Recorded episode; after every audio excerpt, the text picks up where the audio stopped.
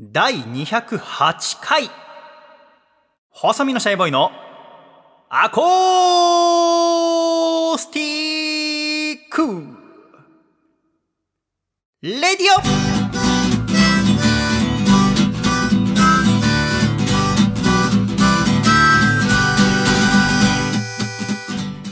シャイ皆様ご無沙汰しております。細身のシャイボーイ佐藤孝義です。第208回細身のシャイボーイのアーコースティックレディオ。この番組は東京都江東区門前仲町にあります私の自宅からお送りしてまいります。この番組の構成作家の笠倉さんは今回コロナウイルスの濃厚接触者である疑いがあるとのことでお休みです。ということで今回はこの方に来ていただきました。自己紹介お願いいたします。楓です。よろしくお願いします。楓さんよろしくお願いいたします。はい。いえ楓様ありがとうございます。いえいえ、こちらこそ。なんで今のその笠倉君のコロナウイルス濃厚接触者である疑いで笑ったんですか？笑うことじゃないと思います。濃厚接触者になったかもしれない。なんか濃厚接触者って、そもそもですけど、ん。コロナウイルスにかかった可能性がある人のことを言うじゃないですか。感染した可能性があるから、そうです。そう、あの、接触してると感染する可能性があるから濃厚接触者でしょ。うん。だから感染した可能性がある可能性があるってことそういうでしょ。ことです。俺私もここまで来たかと思いましたよ。はい。まあでもね、これがあの、ちゃんと笑える未来を願ってます。まあそうだよね。うん。だからそうそう。結局濃厚接触者である疑いってだけだったってあってほしいってことでしょ、うんうんまあそうだね、うん。なんかその昨日かな？あ笠倉さんが連絡来て、はい。なんかなかったらしい文章で。結局なんで行かないってことだよなと思って。それさもうさこっちはこっちでもう大変だからさ、うん。ああまた台本書き直さなきゃっていうのと、うん誰にお願いするかなってなった時にまあねその頼りになる人はたくさんいるんだけど、うんもちろんその一人一人に合った台本を書くわけだからさそんな一朝一夕で書けないんだけど、一番最小限の直しで済むのが楓ちゃんだったんだよね。あ、そうです。ほぼ笠倉を女性にすると楓ちゃんになる。あんま嬉しくないんだ いやいや嬉しいでしょうよ。ということで楓様にちょっと連絡してみたら、たまたま今日大丈夫だということで夜ねはい。いつも大抵最近は笠倉さんと午前中撮ってたんだけど、うん今日はだから夜ですね。夜7そうですね。時からということで仕事終わってから来てもらいましたけども、はい。ありがとうございます本当に。いえいえ、美味しい穴子を食べました。そうね。うん。だから昨日電話してで、えー全く快くではなかったけども 承諾してもらって。いやいや、心よく承諾したで。そうなったらさいやいやはいわかりました。したですね。はい。別にあの嫌とは一言も言ってないけど、うんなら声色も頑張ってくれないかなと思ったんだけども、えーでも本当助かったんだけどさ。でそうなったらなんか美味しいもん一緒にご飯食べ行こうと思ってさだから仕事の後っていうのを聞いてたから、で調べたらうん今喋ってるのは2021年の7月28日水曜日ですが今日が土曜の牛の日なのよね。うん。だからそうだ美味しいうなぎ食べに行こうと思ってでさっきうなぎ食べに行ってね。うん。最近ち近所にうなぎ屋さんができたのでそこ行ったら今日持ち帰りだけだってことで。でまた違うお寿司屋さん行ったらうなぎ穴子丼があったからそれ食べて。でそうれに。なぎと穴子どっちも入ってるやつ。で結局食べた後 まあ我々同じメニュー食べたんだけど、帰り道で穴子美味しかったねって話。そう。やっぱ穴子だようんねっつって、なんかあの、ふわっとしてるのがね。ほんとね。うんそれに加えて私たちはあの握りのセットも頼みましたけど、はい。店員さんが驚いてたよね。えこれ、うんそうえももう一人分食べるんですか？みたい3人前になりますけど大丈夫ですか？な。サラダとかも3人前来たもんね。全部食べましたけどね。帰りちよく食べましたね。美味しかったですよ。ミニ鉄火丼みたいなのも来たもんね。ああ、そうですねう。ん、あれも食べました我々。それで来たので、今日はもうパワーいっぱいですけどね。はい。土曜の牛の日ってよく聞きますけどう、ん。これは何ですか？土曜の牛の日。もううなぎ食べる日ってイメージですよね。うんうなぎ食べる日。要は旧暦ですよね、これってうんおそらくね。うん。土曜っていうのは、えー土曜日の土に用事のようで土曜ですけど、立夏、立秋、立冬、立春、直前の約18日間の期間を示す言葉なんだ。土曜。で土曜の牛の日っていうのは、昔の暦では日にちを十二支、うんね牛虎うたつみそれ全部言える？言えると思う。どうぞ。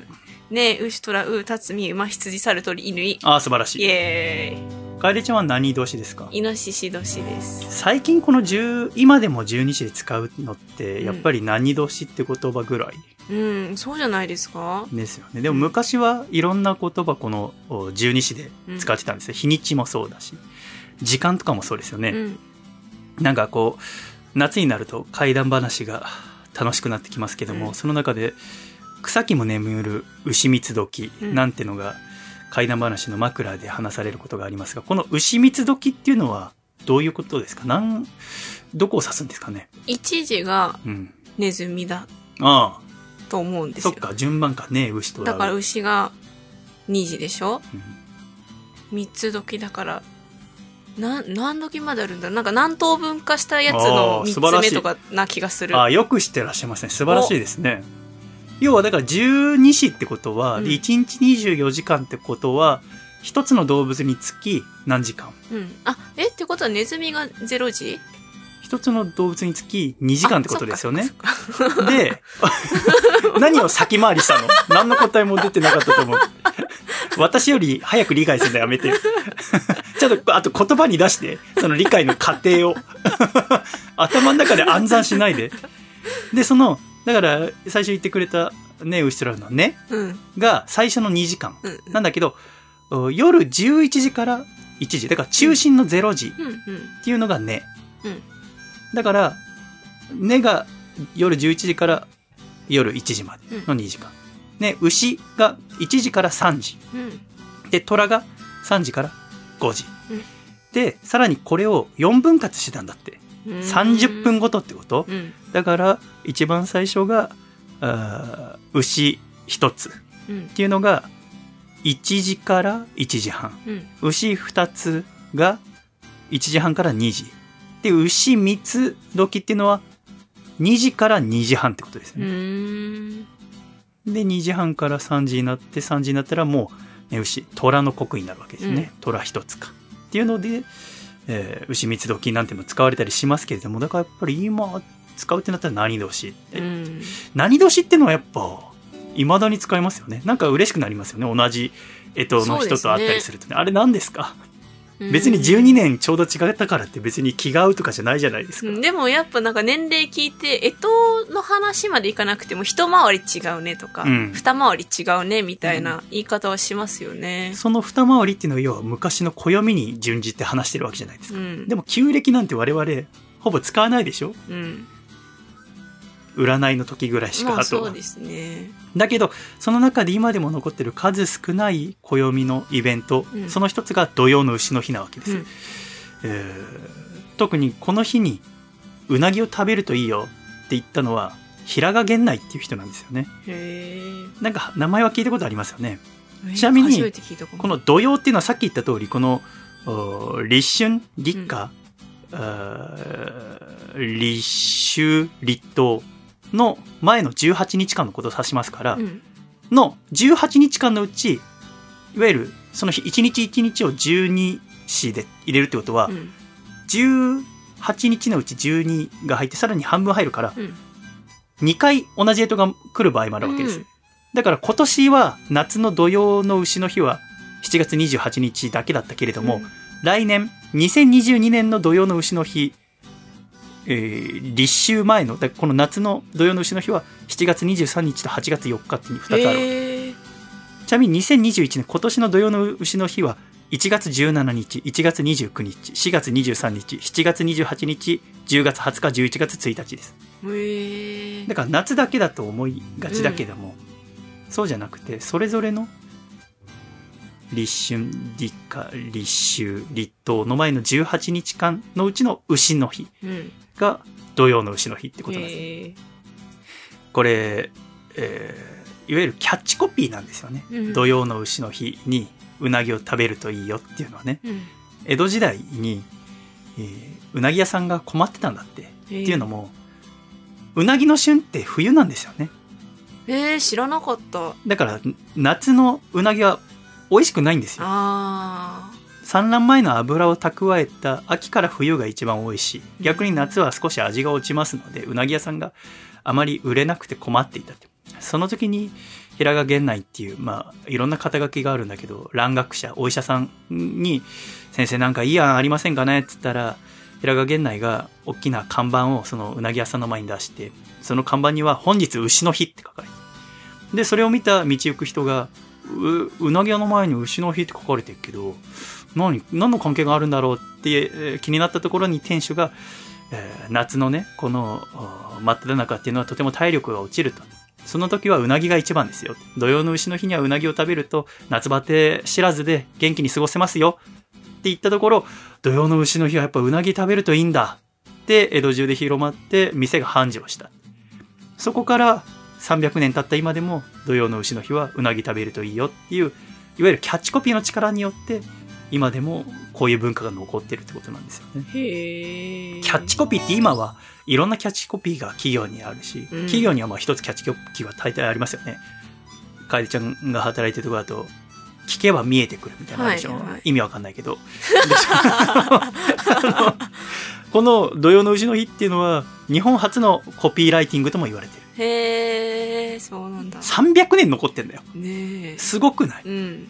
未だに我々は平賀源内の手のひらのうちで転がされてる本当ですよね。300年だったって。気持ちがいいよね。でこの今日はね美味しいうなぎ食べてきましたね。はい。かえりちゃんでも食べてる途中で私最近食べたらすぐ眠くなるんですよ。って言ってたんでね。ならば収録終わってからご飯にしたかったけれども。まあもう食べちゃってもしょうがないんでね。今回もよろしくお願いします、ね、はいお願いします。えー頼りになります。今度風倉さんが濃厚接触者の疑いが晴れたらなんか美味しいもんご馳走してもらいましょうね。それがいいですね。こうん本当に。8月でございますけどかえりちゃん、うん。私は今もう真っ黒ですよ。本当に、最初誰かわかんなかった。駅で一回目会ったもんね。合ってました。門前仲町駅で、あの、待ち合わせて来てもらってね。で、目あったんだけど、かりちゃんがまた携帯に顔下げたから、あれ？と思って近く行あったら。目あったことすら気あ、本当づかなかった。じゃあ多分暗闇から黒いのが来たからもうわかなんんない。か、な なんか、あの、しかも、ピンクのショートパンツ履いてるじゃないですか。あ、これ水着ね。あ、水着なの。私も普段水着入ってるから、すぐ泳げるよな。んか、あの、おてんばな人が来たなと思って。日焼けして、蛍光ピンクの、なんかあんま見ないようにしようと思ったらシャイさんだ。江ノ島あたりにいるやんちゃなね、そうそうそうこの感じだやんちゃな感じだそう。今日のファッションコーデはそうだった。うんやんちゃコーデだ。ちょっとびっくりしました。誰、で、それに下駄履いてるからね。そう。それでし下町かっ歩してるから。うん、いいよね。私は本当下町を日本で一番楽しんでる気がするんだけどね。日焼けしたのは、あの、先週富士山登ってきてうね。ん。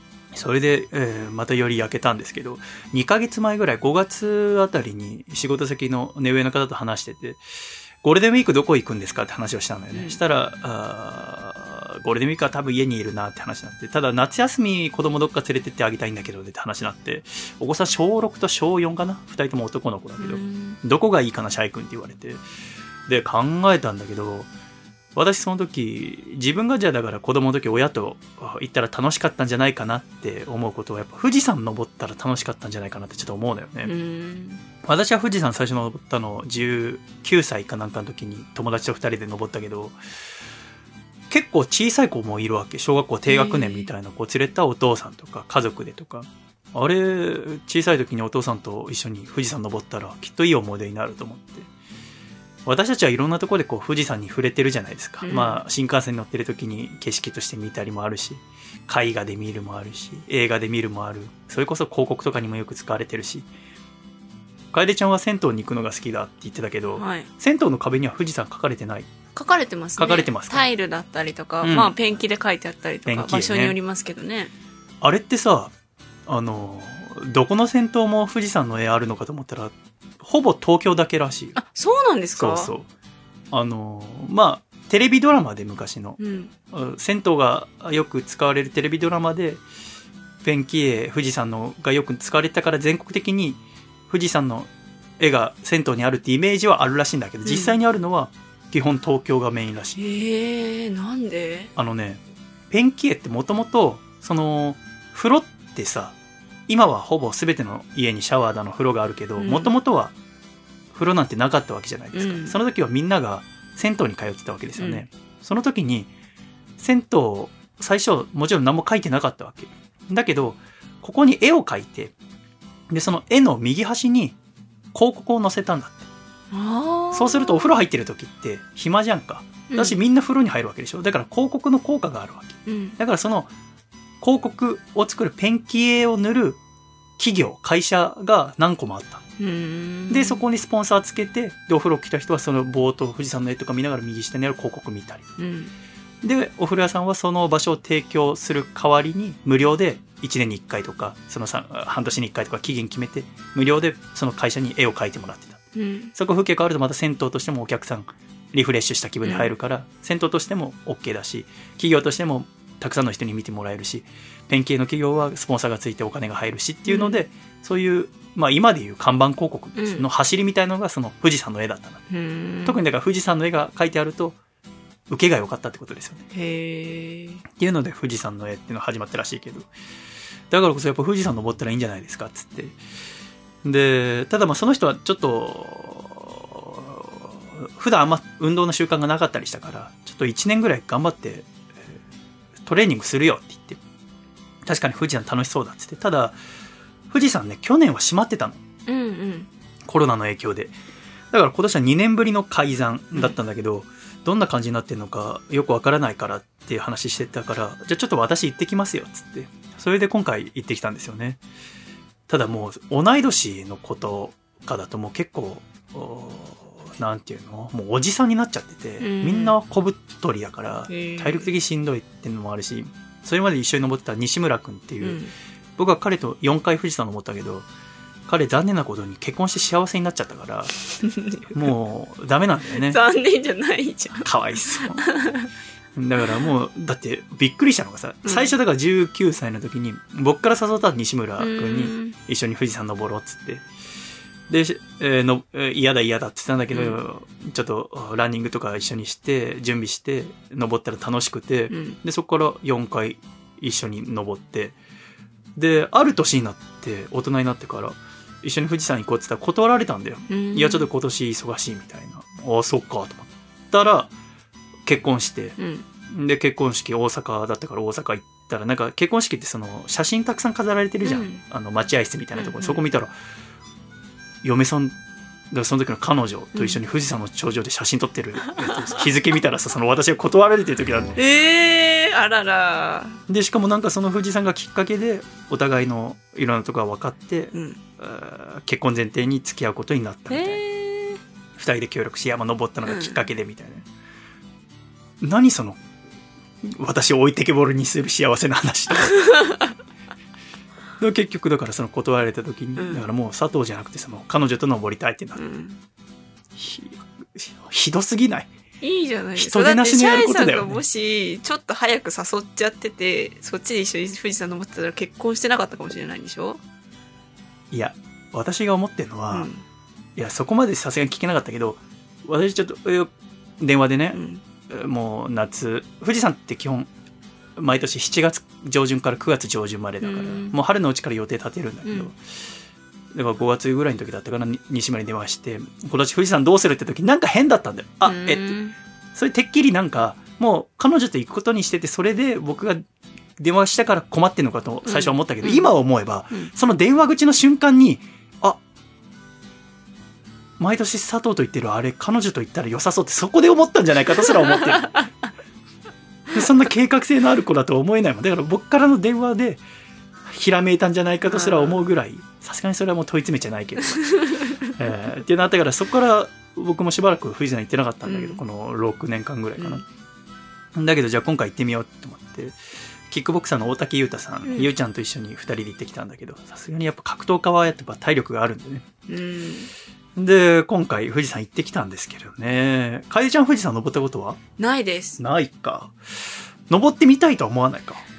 思ったことはないかも。そうなんだなんか、景色は見てみたいですけど、登った景色は、うん登る体力がない気がする。そんなことないんだよあのねすごくお年を召した方もたくさん登ってるし。ちゃんとした準備さえしていけば、うん。それこそ小さい子も一緒にお父さんとかお母さんと登ってるしね。だから全然できるんですよね。山登りしたことないんですよね。高尾さんとかもない。ない。ああでもね大、まあ、ちゃんと準備をすれば誰でもできる。うん。結構親切な山なんですよ意外と。富士山っていうのはね。うん。富士山のことどんくらい我々は知ってますかね？標高何メートルとか知ってます？3000いくつか。ああいい3000いくつか。結構下一桁ぐらいわかんないのは 許容範囲だと思って。3770あいい。もう一個重ねて。同じ数字。170はい10分の1ブッブ。外す？みななろう。3776ですね。ねえ。ー富士山っていうのは、まあ、火口があってその周りをいくつもの峰で囲まれてるんだけど、うん。そこの一つに剣ヶ峰っていう一番大きな峰があってえうん。そこに三角点っていう測量点があるんだけどそこの点の標高が3775.5メートル。で四捨五入して3776メートルっていうのが富士山の標高なんですね、ちなみに2位はどこだっけ？か知ってる？何の山か。これはなかなか知りませんよね北岳っていう山梨県南アルプス市にある標高3193メーターの山。うん。ってことは1位と2位の間には500メートル以上の標高の開きがあるから、やっぱ富士山っていうのはダントツ日本で一番標高が高い山ってことですよね。山頂まで行きたいって言ったけど、うん。まあこの真夏にだけ一般の人に空いてる富士山だけど、山頂の気温ってどんくらいだと思う？でも標高高いから寒いんじゃないんですか？寒いよ。どんくらいだと思います？15度ぐらいあー、今の時期だと最高気温で7.8度です。え最高で？最低気温は2度とか。冬じゃん山頂は結構歩けたりするんだけど、霜柱降りてますからね。えめちゃめちゃ寒いです。真冬です。ー、ねええー、そんな寒いんだうん。ちなみにじゃあ、初めて富士山に登ったのは誰だと思いますか？えー、ヒント。おさお札の肖像になったことがある人です。え？福沢諭吉すげえ最近じゃん。明治 まだ富士山登ってから人類200年ぐらいしか経ってないってこと。200年も経ってないのか。一番最初は聖徳太子だって言われてるんですね。詳しくは残ってないんだけへど、なんか、あー一番古いので残ってる伝承だと、神の馬って書いて神明。真っ白い神明に乗って飛んでったらしいんだよ。聖徳太子。ないや、でも山頂に到着したのが一番最初は。あの、聖徳太子さんだって言われてる。だからうん、6、7世紀頃、今から1400年前ぐらいとかかな。に、聖徳太子が馬で行ったって言われてんだけど。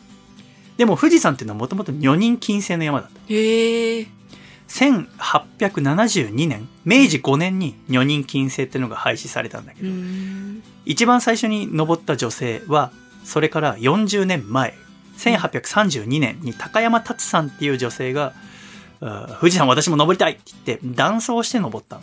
男の格好をして。それが日本人女性で初めて富士山登頂に成功した女性、高山達さん。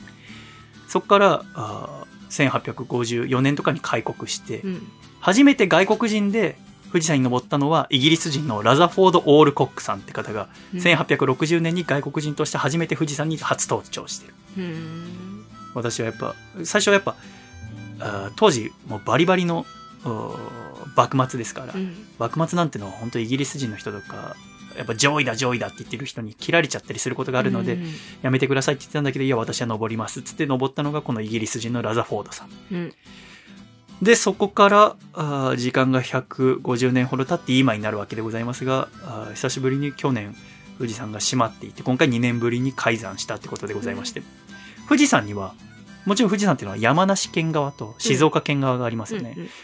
私はその県民性っていうのがあんまりわかりませんけど、やっぱりこう、ふ山梨の人は富士山は山梨のものだって思ってるらしくて、うん。うん静岡の人は富士山は静岡のものだって思ってるものがあるらしいんですけど、うん。私からすればもう富士山は日本の真ん中にある大きな山だってしかないからね、今までは、えー登山ルートっていうのは全部で4つあってうん。吉田ルート富士宮ルート須走ルート御殿場ルートって4つルートがあって一番、えーオーソドックスなのは吉田ルートっていうルート。うんで過去私が4回登ったのもこのルートだったんだけど今回は富士宮ルートっていうう静岡県側からのルートで登ってみたんですよね。このルートによって特徴が結構違ってうん。うん距離がどうとか角度がどうとか山小屋の数とかトイレの数とか違うからいろいろ調べてから自分に合うので行くのがいいんだけど初めて登るなら間違いないのは吉田ルート。うん。一番楽しいのもそのこの吉田ルートってまずどのルートも5合目まで大抵バスとかで行って、そこからあーぐーっと登っていくんですね。5合目の時点で標高 2300m ぐらい、うんそんなあるんだ。だから残り 1400m ぐらいを登るってわけですけども。吉田ルートだと5合目の部分が道の駅みたいになってるへえ。なんかこう RPG の冒険の始まりの街みたいになってて すごく賑やかなのへえ、楽しそう。これが楽しみで吉田ルートを使う人もいるうん。他のルートだから今回私が行った富士宮ルートとかは特に何もない5合うん目ただバス着いてそこから登っていくっていううんちょっとした売店があるぐらいですねだから私は今回1泊2日山小屋を使って行きましたけれども朝6時ぐらいに門前仲町出て、うん3時間ぐらいかけて、えー富士宮に着いてそこから30分シャトルバスに着いて5合目に着いたのが朝の9時半ぐらいうん。で、そこですぐ出発するんじゃなくて、やっぱりその時点でかなり高い場所、2300メーターのところにいるから、そこでちょっと体を慣らすんですね。うん。ゆっくりおしゃべりをしたり、水を飲んだり、ご飯食べたりしながら、あー気圧に体を慣らす。うん1時間ぐらいそこでゆっくりしてから出発して。で、結局、4時間半ぐらいで着いたかな。9合目まで。今回9合目に山小屋取ってたんだけど、やっぱ富士宮ルートが面白いところは、駿河湾を背にして登るんですよね。だから晴れてると海を背にして登れるって。うん山梨県側だと山ばっかだけどね。それを見ながら登るっていうのが今までになかった楽しみ方だったんだけど、7合目の途中あたり、だから標高で言うと2700メーターぐらいで雲の中を抜けていくんですね。うん雲の中を歩いて雲を抜けると、しもう見渡す限りの雲海が広がるんですけど、そこで抜けた瞬間、ゆうちゃんが初めて雲の上来た、綺麗っていうのを聞いて、うんいや、お前、飛行機乗ったことあるだろうと思ったんだけど、野暮なこと言っちゃダメだなと思って。ゆうちゃんは初めて富士山登ったので、すごいテンション上がってて、うん初めて雲の上来た。うん大冒険してる気分だっていうか、飛行機何回も乗ってるじゃんと思ったんだけど、まあ言わずなくていいことだなと思って黙ってたんだけど。で、えー夕方の3時ぐらいにうん。9合目、標高3400メーターにあるえー山小屋に着いたんだけども、うん山小屋ってのはさ、設備やサービスはとても簡素なもので、うん。要は洗面所も簡単なものしかないし、で、お風呂ももちろんないわけですね。うんで、みんなで雑魚寝する場所ですけど。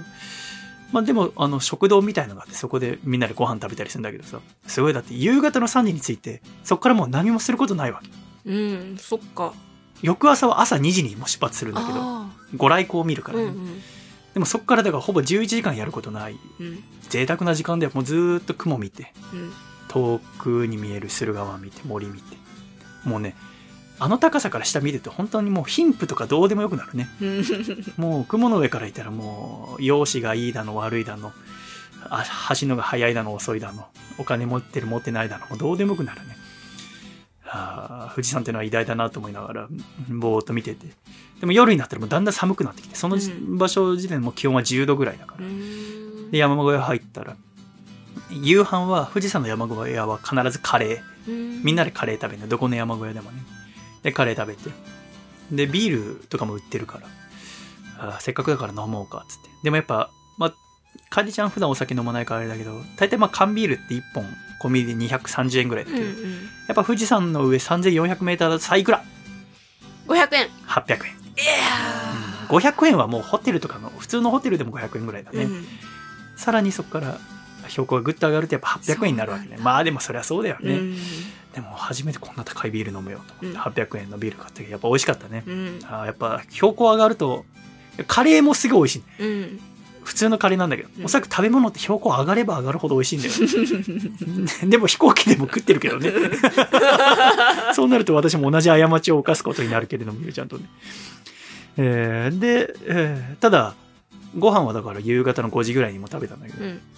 たまたまその日がテレビでオリンピック、もうね、携帯つながるの。電波あって。えー富士山はね、要は遭難とかしても大丈夫なように、頂上でも、電波がつながるようになってえー、るし、そうなんだ。山小屋は富士山 Wi-Fi っていう Wi-Fi もつながるようになってる。そうなんだ。からもう携帯つながるし、うん。で、テレビもあるから、みんなでそこでちょうど、あの、柔道の男子66キロ級、女子52キロ級ってあの、安倍一二三さんと安倍詩さんの兄弟の試合がやってて、みんなでその、山小屋泊まってる人30人ぐらいで、決勝戦見て。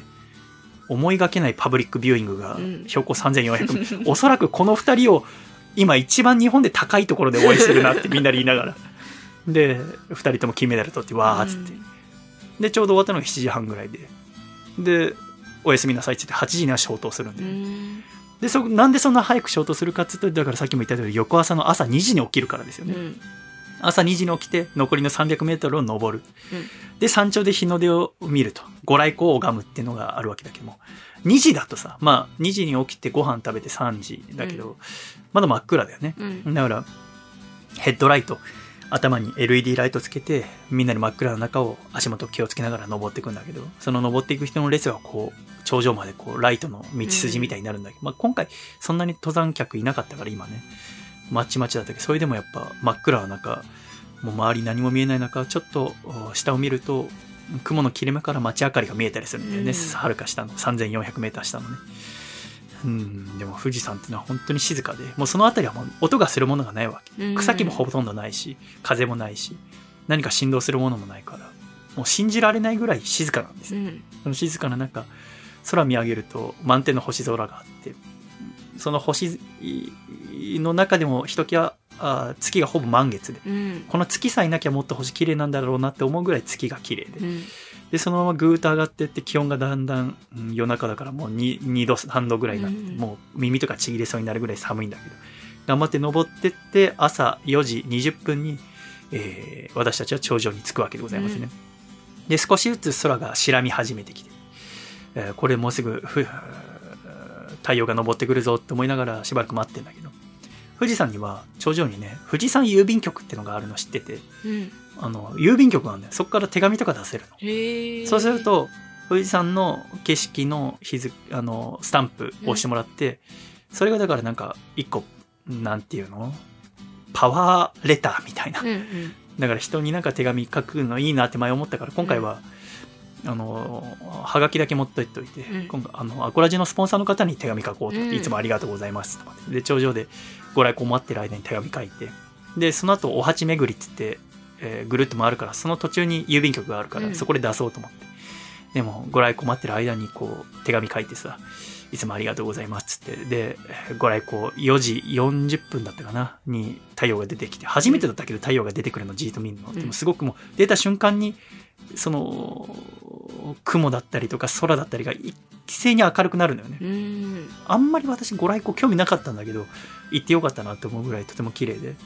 で、それ、ご来光を浴びた手紙を持って、そこからお鉢巡りって言って、このみ峰を、まあ、河口の周りを回るわけ。うん富士山の河口は、えー直径が800メートル。うんえー深さが200メートルなんだけど、えーこの周りの約2.6キロぐるっと回るのをお鉢巡りっていうの、でそれ回っていく途中で富士山郵便局見つけて富士山本宮浅間大社奥宮の社務所内に設置されてんだけど、うん。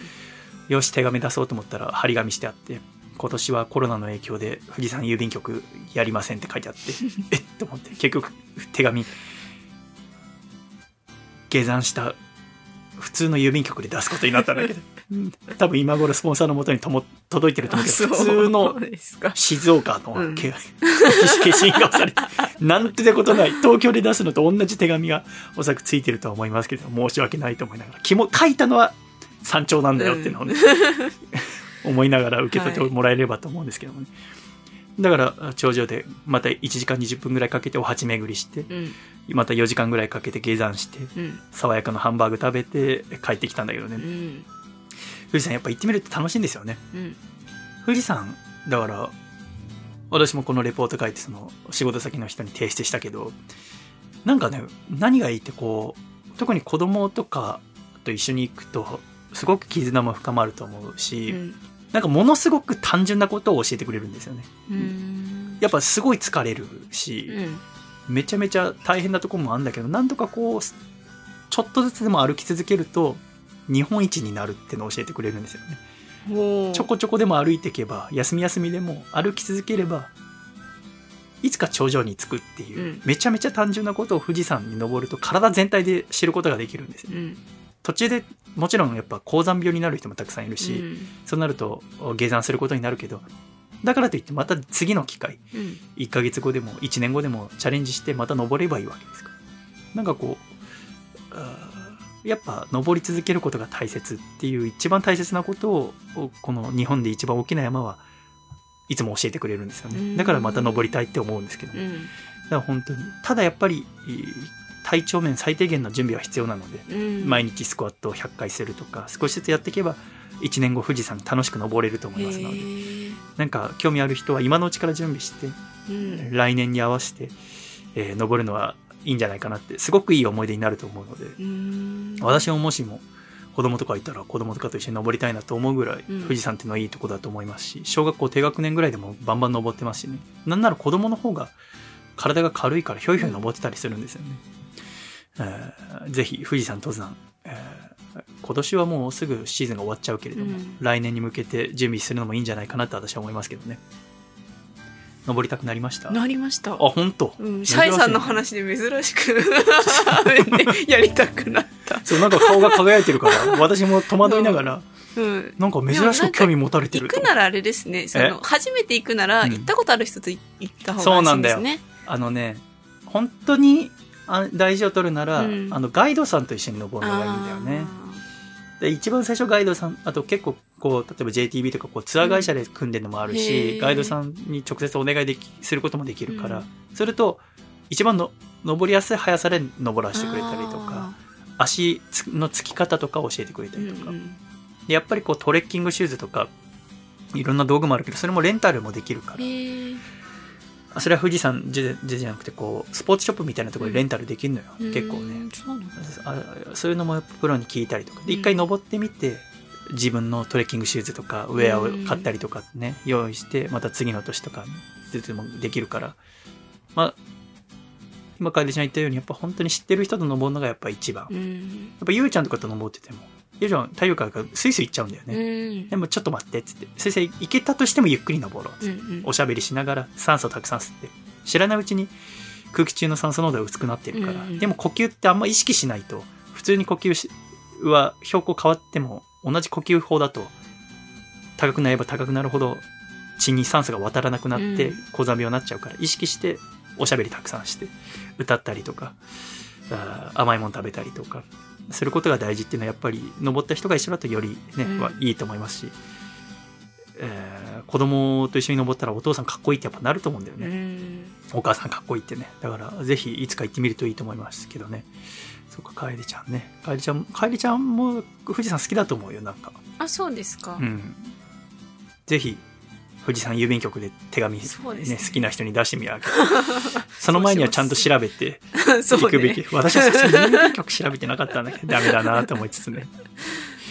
でもなんかこうおオリンピック今年はオリンピックも全部一人で見るもんだと思ってたから、うん。人と見るとやっぱ面白いんだなと思いつつ、うん。だから今オリンピックもあっただ中ですけど開会式とか見たんですか？見ましたよ。あ開会式見たしあとあのテレビでも中継あのラジオの中継とかも会社でしてるんですけど、もうそのためとかあとニュース速報のためにあみんなあのテレビで見てるんで、うん。なんか普通に仕事で見てるはずなのにみんな盛り上がっちゃってなんか楽しい。ラジオに集中しなさい。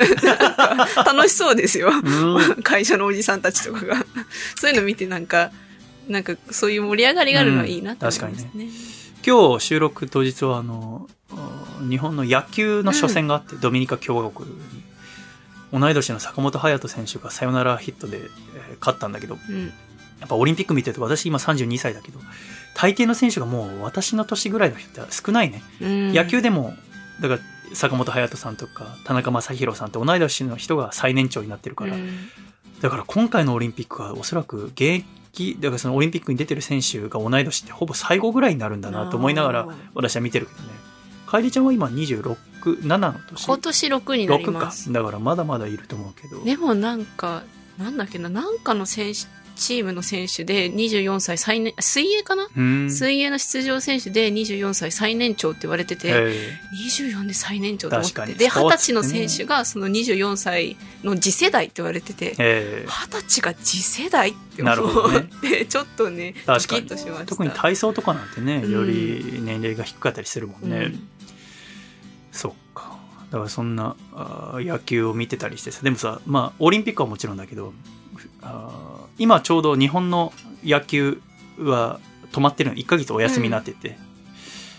そうなるとやっぱリーグ戦ってなると、メジャーリーグを見るんだけど、やっぱうん毎日のように大谷翔平さんが活躍されててさ、うんおそらく野球に興味ない人でも大谷翔平さんの活躍は耳に入ったりうんしてると思うんだけども、私も野球が好きだから、もちろん大谷翔平さん、今日も朝方36号のホームランを打ってたんだけどさ、うん昨日35号打ってた気がするけど、すごいなと思いながら、うんえー見てると、ただ私はやっぱ他の人よりは楽しめてないんですよね。うん大谷さんを見るたびに一回、笠倉君と顔似てるなってのを通ってからの、あ、また打ったんだ。大谷翔平さんがピッチャーで出てたの見て、あ、笠倉に似てんな。あ確かに投げてるんだ。似てる似てる似てる。めちゃめちゃ似てるよ。私、それ思っちゃってるから。顔のパーツがね。そう、なんか似てんだよ。確かに。私は毎回、だから、今日もう朝、大谷翔平36号のホームラン打ってるのを見た瞬間に、あいつまだ先月の放送後期送ってない。あ、36号打ったって、こう、一回嫌な気分になるっていう。えーのがあるから、残念ながらあんま楽しめてないって。周りの人よりは楽しめてない。でもやっぱ、うんオールスターもとても幸せ、うんすごいなと思ったし、えー同じチームの他のメジャーリーグの選手とかもうだんだん覚えてきたりとかして、こうやって好きになってくんだってメジャーに興味持ったりする人もたくさんいるだろうなと思うんだけれども、そんな大谷選手、まあ、今バッターとしてもピッチャーとしても活躍してるけどピッチャーとして日本に行った時に取りたかったけど取れなかった賞おってのがあってその一つが沢村賞っていう賞なのね、うん。沢村賞ってなんか聞いたことありますか？聞いたことありますね。どんな賞だと思う？ざっくりしたよ 予想で。でもピッチャーピッが取るでしチャーのょ取る賞でも取りたかったけど取れなかったってもう言い切ってるってことはなんかあれじゃないですか？あのプロになって何年以内とかしか取れないんじゃないですか。なるほど。違うっでもぽいそうだね。違うけどでもまあそう推理的にはそうだね、うん。基準ってのがあって、うん。昔沢村栄治さんっていう偉大な投手がいて、うん。その人から来たのがこの沢村賞っていう投手なんだけどその年の日本プロ野球で最も活躍した関東型先発投手を対象として贈られる特別賞なわけ。うん。あの野球ってえ試合の一番最初に投げるピッチャーが先発っていうピッチャーで、でその先発のピッチャーが9回まで投げることもあるわけだよね、うんだけど大抵は中継ぎっていうのに回って抑えの選手が抑えるわけだけども、そんな中でもう一人でってほぼもう一つの試合一人で投げちゃうようなすごい先発ピッチャーを一年に一人決めようっていうのが沢村賞っていう、あれなんだよね。で選考基準っていうのがいろいろ決まっててそれ全部クリアしなくてもいいんだけどより多くクリアした人がこの沢村賞っていうのに、うん。セ・リーグパ・リーグ合わせて一人だけ選ばれる。1年に1回。でも選ばれない年もある、うん。2019年なんかは基準に達した選手がいなかったから選手ゼロうんっていう年もあるぐらいにかなり名誉な賞なんだよね、取るとね。だから今侍ジャパンだとお田中将大さんとか取ってるしメジャーリーガーだと前田健太投手とか、うん。ダルビッシュ有さんとかそういうもうその時に一番いいピッチャーってのが沢村賞を取るわけなんだけど今年だとだから今今日も先発した山本由伸さんとかが有力視されてるけど、うん。あのー、10年ぶりぐらいに学生時代の友人から今月連絡があって、うん本当に久しぶりです。佐藤元気っつって。ちょっと会わないって言われて。うんで、中野で食事することになって、うん本当10年ぶり。彼は神戸の大学通ってて、で、ふ船の大学私通ってたから、その船のお実習で同じ船になって同じ部屋になったのが22歳の時だったのね。で、そこから、あ連絡は取ってたけど、でもそれでもまあもう7、8年取ってなくて、うんで、10年ぶりに会えるって言って会ったらやっぱ懐かしくてさ、うんやっぱ10年あるといろんなことが変わってて、うんえー私は細身のシャイボーイやってるし、彼は結婚してるし、うんあ、結婚したんだって話になってさ、おめでとうなんて話なんだけど。んで、ただね、佐藤ちょっとびっくりしたことがあってさ、つって、その彼が、まあ、お付き合いしてる女性がもともといて、で、まあ結婚するって段になって、挨拶しに行くわけじゃないですか。うん挨拶しに行くのって多分緊張すると思うんだよね。ドキドキしてうん初めて会うわけじゃん。で、娘さんと結婚させてくださいって言うわけだよね。で、バしてスーツ着てさ、どんなお父さんかなって思いながら行くわけじゃんか。で、詳しくは知らなかったんだって。相手のお父さんがどういう仕事をしてるどうこうっていうのはね。で、相手の家行って、埼玉って言ったかな家行って、で、ガチャってあお母さんに開けてもらってでリビングにいるお父さん見たらお父さん身長185センチぐらいあって、うん。体格もおそらく90キロぐらいあるよもうどっしりした、しかもなんかわかんないけどめちゃめちゃ威圧感があるんだうん。勝負師的なうん。なんだこのお父さんと思ってでもお父さんにちゃんと挨拶したらすごくいい人でうん。あじゃあこれから娘のことよろしくねみたいな話になってで話していくうち分かったんだけどそのお父さん沢村賞取ったことあるんだえ？話していくうち分かったんですか？いやだからその職業とか。ああ。そうなんだ。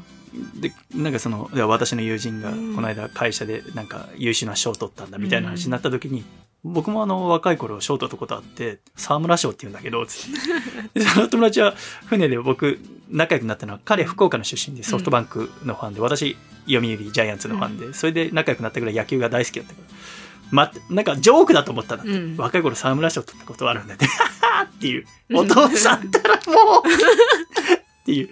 あれだと思ったらいやいや。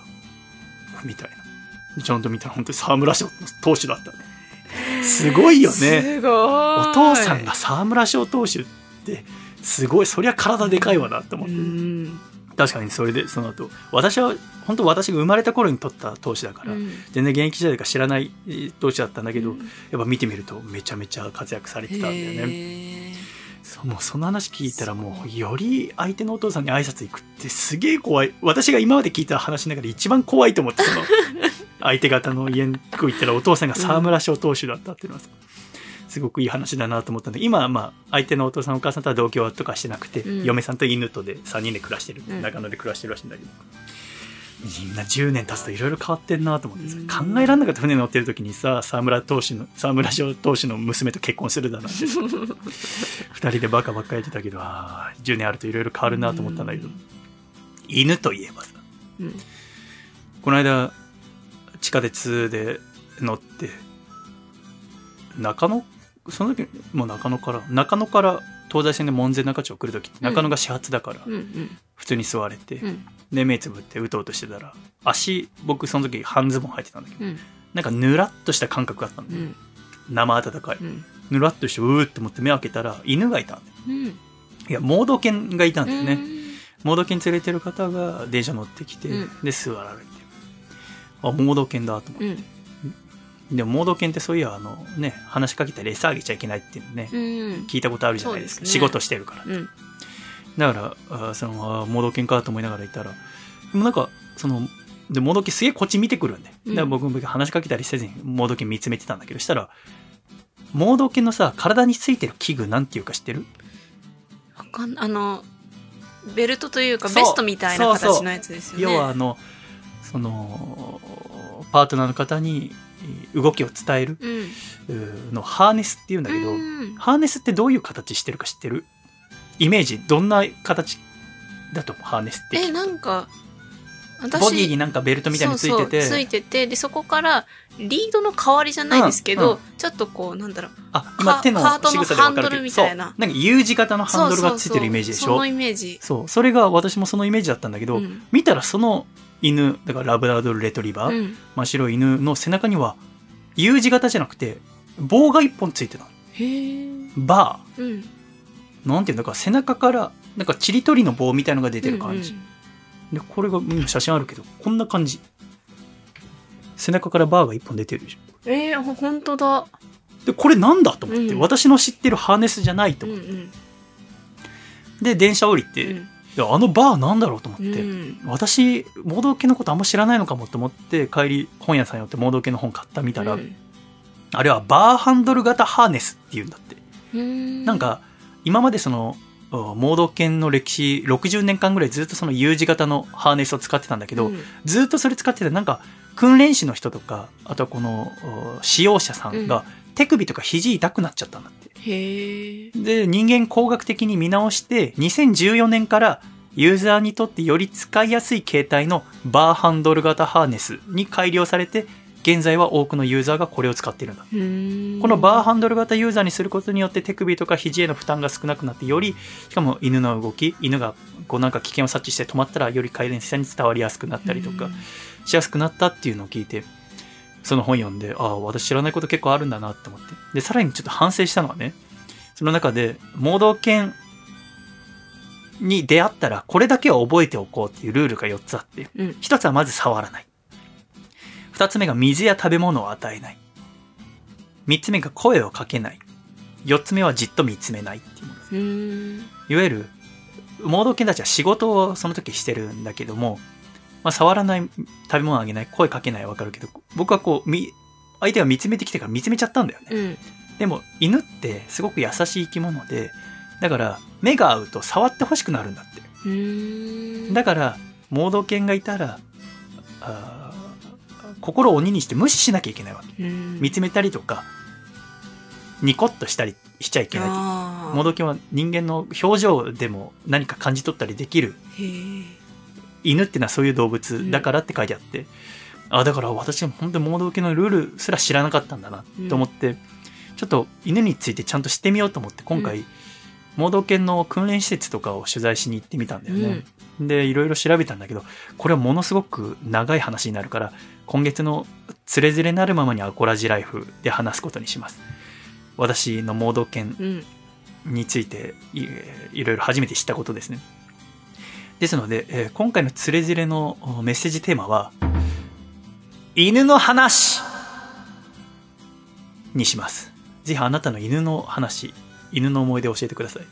私ね、犬って多分人生で30分も触ったことないと思うの。ええ。でもそうじゃなくて犬飼ったことないんだもん。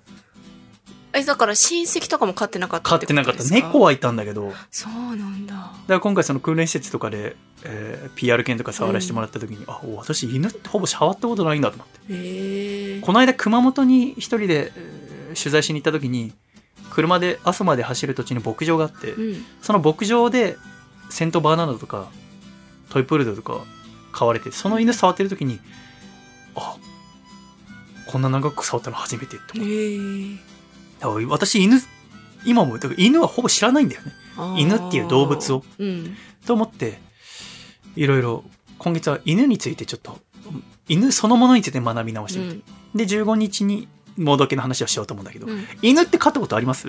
私はないんですけど、あ、ないか。おばあちゃんが飼ってたんです。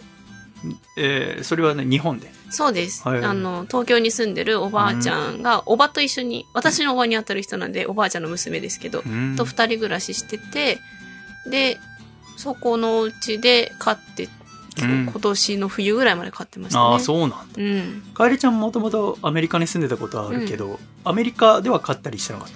飼ってまめちゃせんでした。めちゃ大きい犬を飼ってるイメージあるけどね、アメリカの猫飼ってる人多かったけど、うん。多分犬は地域によると思うんですけど、あの、散歩しなきゃいけないでしょ、うん。うちの地域は、あの、人間が外あんまり歩かない。何？あんまり外で歩く、あの、地域じゃなかったんですよ。治安が悪いってこと？まあ、治安が悪い場所もすごい近いし、あんまり、例えば学校行くとかもあんまり歩いていくみたいな風習がない場所だったんで。スクールバスとかですそう。だからまあ公園でたまに見かけるぐらいかへな。えあじゃあそんな。なにってこと？猫の方が多かったかもしれないです。お家で飼えるから。じゃあその親戚の家で触ってたぐらいとうん。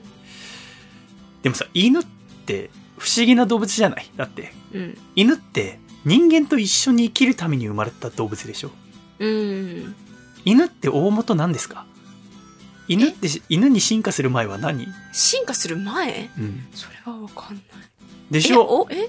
あそう。うんそう狼そう狼なんだよ。そうなんだ。要はだからもともとは狼が犬の祖先ってわけあですよね。れですよね。あの、漁、漁師というか、漁をするために、なんかパートナーとしてうん人間と一緒に暮らすみたいなのはなんか聞いたことあるような気がする。なんかねその今回ナショナルジオグラフィック社の。犬についての本を買って読んでみたんだけど、うん要は犬と人間の歴史っていうのはもう1万年以上昔まで遡うんる要は石器時代までねうん。でもともと犬なんてのはいなくて、うん。まだそれこそ人間が言葉とか持つ前の話。農業もしていなかったし金属製の道具も持っていなかったし家畜もいなかった。うん。今家畜っていうとどんな動物がいますか？牛とか？牛とか豚？豚とか。鶏？鶏とかいろいろいますわね、人間にとって一番古い家畜は犬なんだって。へえ。つまり人間と一緒に最初に暮らした動物が犬ってことですよ。うーん。元言えば狼ですね。うん。だからそのでも本当にだから改めて私はこう犬について知らないからこそびっくりしたんだけど犬っていろんな犬いるでしょ？うん。それこそチワワなんてのだったらうん。重さ3キロぐらいですようんうね、ん。私がこの間見たセントバーナードみたいのは90キロぐらいとかあるわけですよね簡単にそうすると重さは30倍でも違うわけじゃないですか、人間の成人男性だとまあ軽い人でまあ50キロぐらい、うん。だからといって30倍1500キロの人間なんてのはいませんよね。そうですね。どんなに重くたって300キロとかでしょ、っうん。て思うとやっぱ犬って不思議だよね、うん。同じ種類なのに。こんなにも違うんだよ。で大元例えば狼で。うん。だからその今言われてるのはどうやってその犬になっていったかっていうのでいろんな説があるわけだけれども、うん。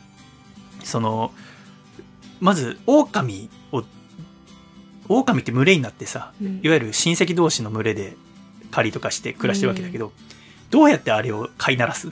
めちゃめちゃ強いでしょ、狼って最初に飼いならした人すごいですけどね。でもなんか、はぐれちゃったことかなんじゃないんですか？ああなんか説の中で一つはなんかはぐれちゃったりとか、うん。あとはそのたまたま人間にすり寄ってきたうん。一匹を育てて繁殖させてまたその生まれた子供の中でうん人間に人懐っこいやつを生かしておいてまた人懐っこい子同士で繁殖させて、うん。でだんだんとい人間と暮らすようにした。うんうん。っていうのが説のうちの一つらしいんだよね、だから少しずつこう人間と一緒に暮らすようになった狼うん。がよりこの1万年以上の時を経て長い時間経ながらできたのが犬っていう種族なわけですね、うん。で犬っていうのは人間と一緒に暮らすためにできた動物ってことですよね、そう思うと。んそうか。もともとは狼が人間と一緒に狩りをしたりとか、うんその家畜それこそ羊を追い回したりとか、うん。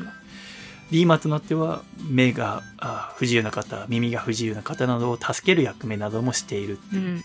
犬っていうのはとても不思議な動物だなって改めて今月思ったんですよね。うん。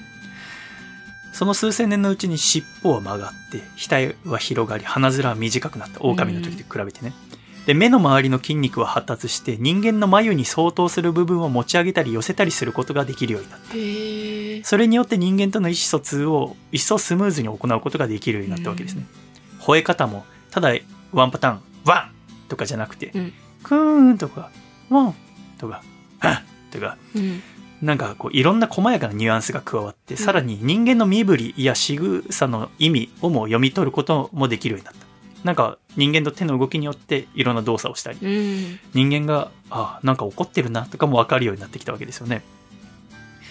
で、それと反対に、要は新しい能力を手に入れると同時に、狼が持っていた、その群れが一致団結して狩りなどの行動をするというような習性は消えたわけです。うん。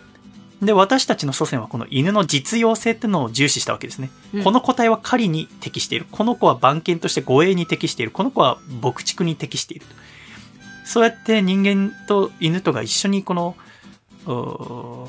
仕事、できることが、この犬は合ってるっていうのを探していって、それがどんどん分かれていったからこそ、犬によって体の大きさやうん。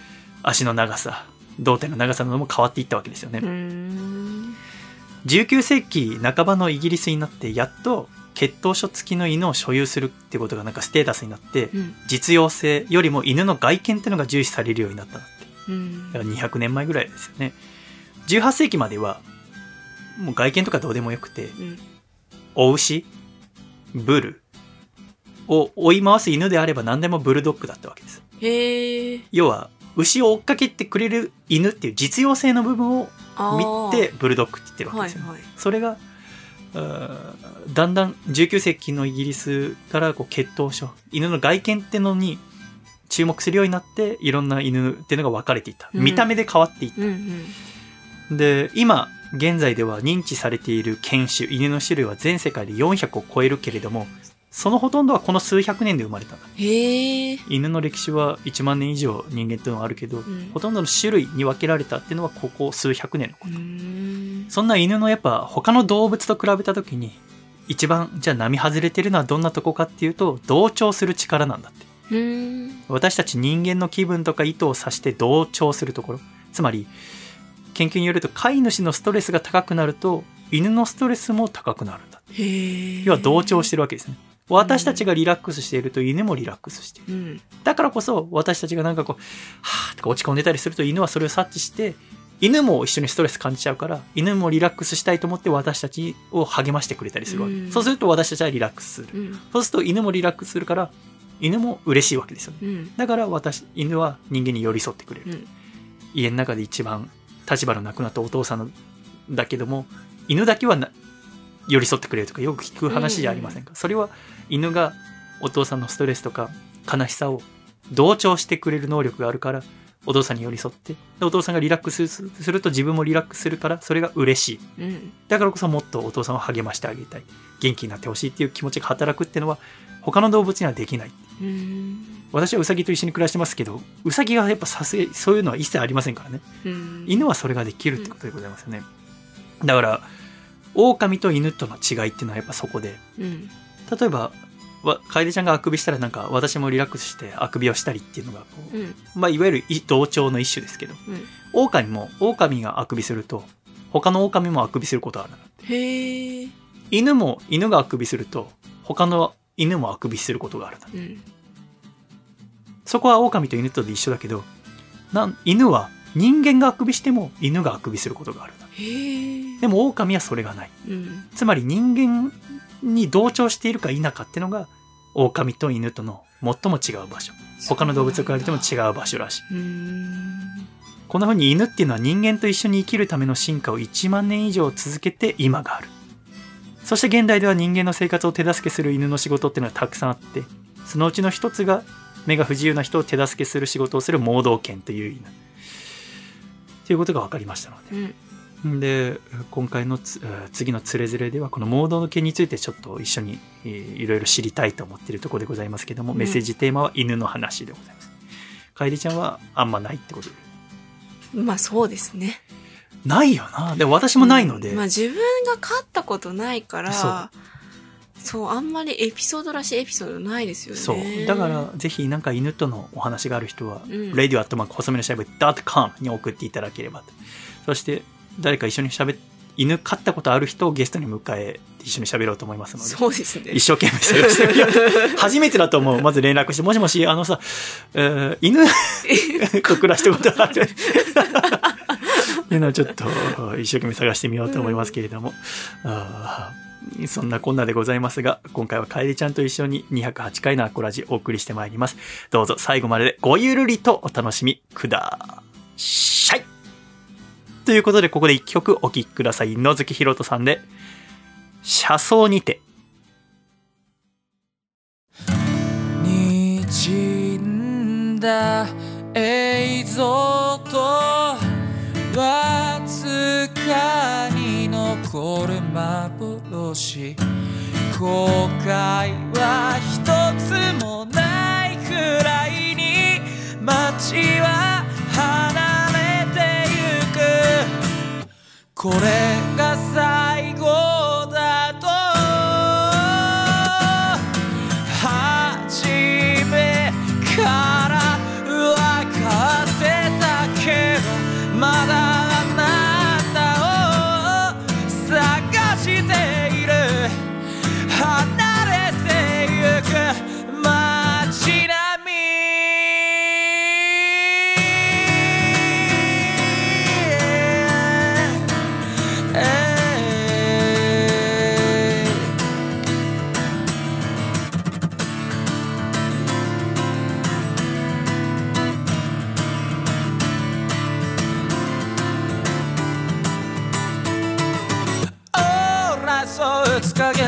の式も患者になった気分で。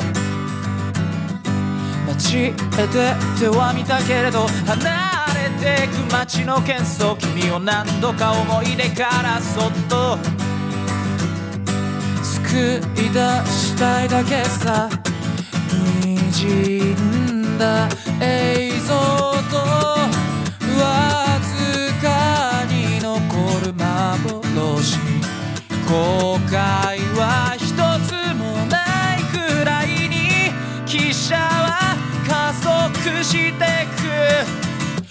くこ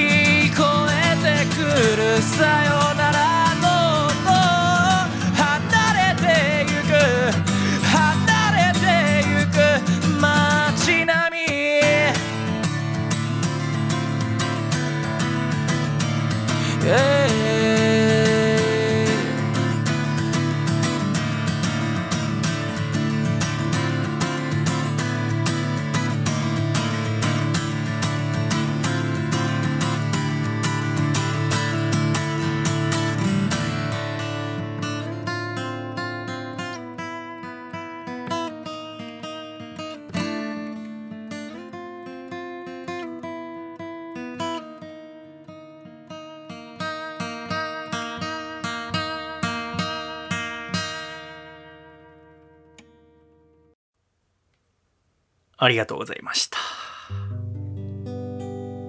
ということで、引き続き楓ちゃんよろしくお願いします。お願いします。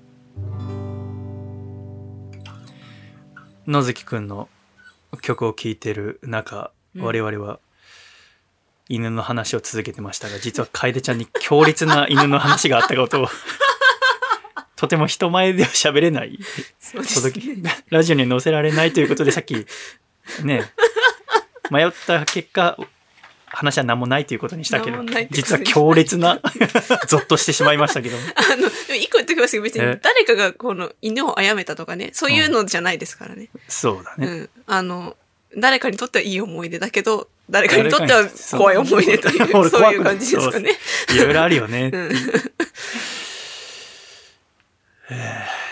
本当になんか今月で言ったらオリンピックが始まって、うんでそれが終わったらパラリンピックが始まるわけだけれども、ほんでなんかこの1ヶ月ぐらいは本当にもう世界中の人特に日本人はみんなオリンピックって何なんだろうなとか、うん。えーやっぱその開会式前後の話でそのよく思ったのはその人権うん。って何なんだろうなって改めて思ったのと、やっぱ私たち日本人ってその人権の意識って別に世界と比べて劣ってると思ったことなかったけどうん。もしかしたら我々って人権についてあんま考えたことがないんじゃないかっうん。てちょっと自分のことも反省したんですよね。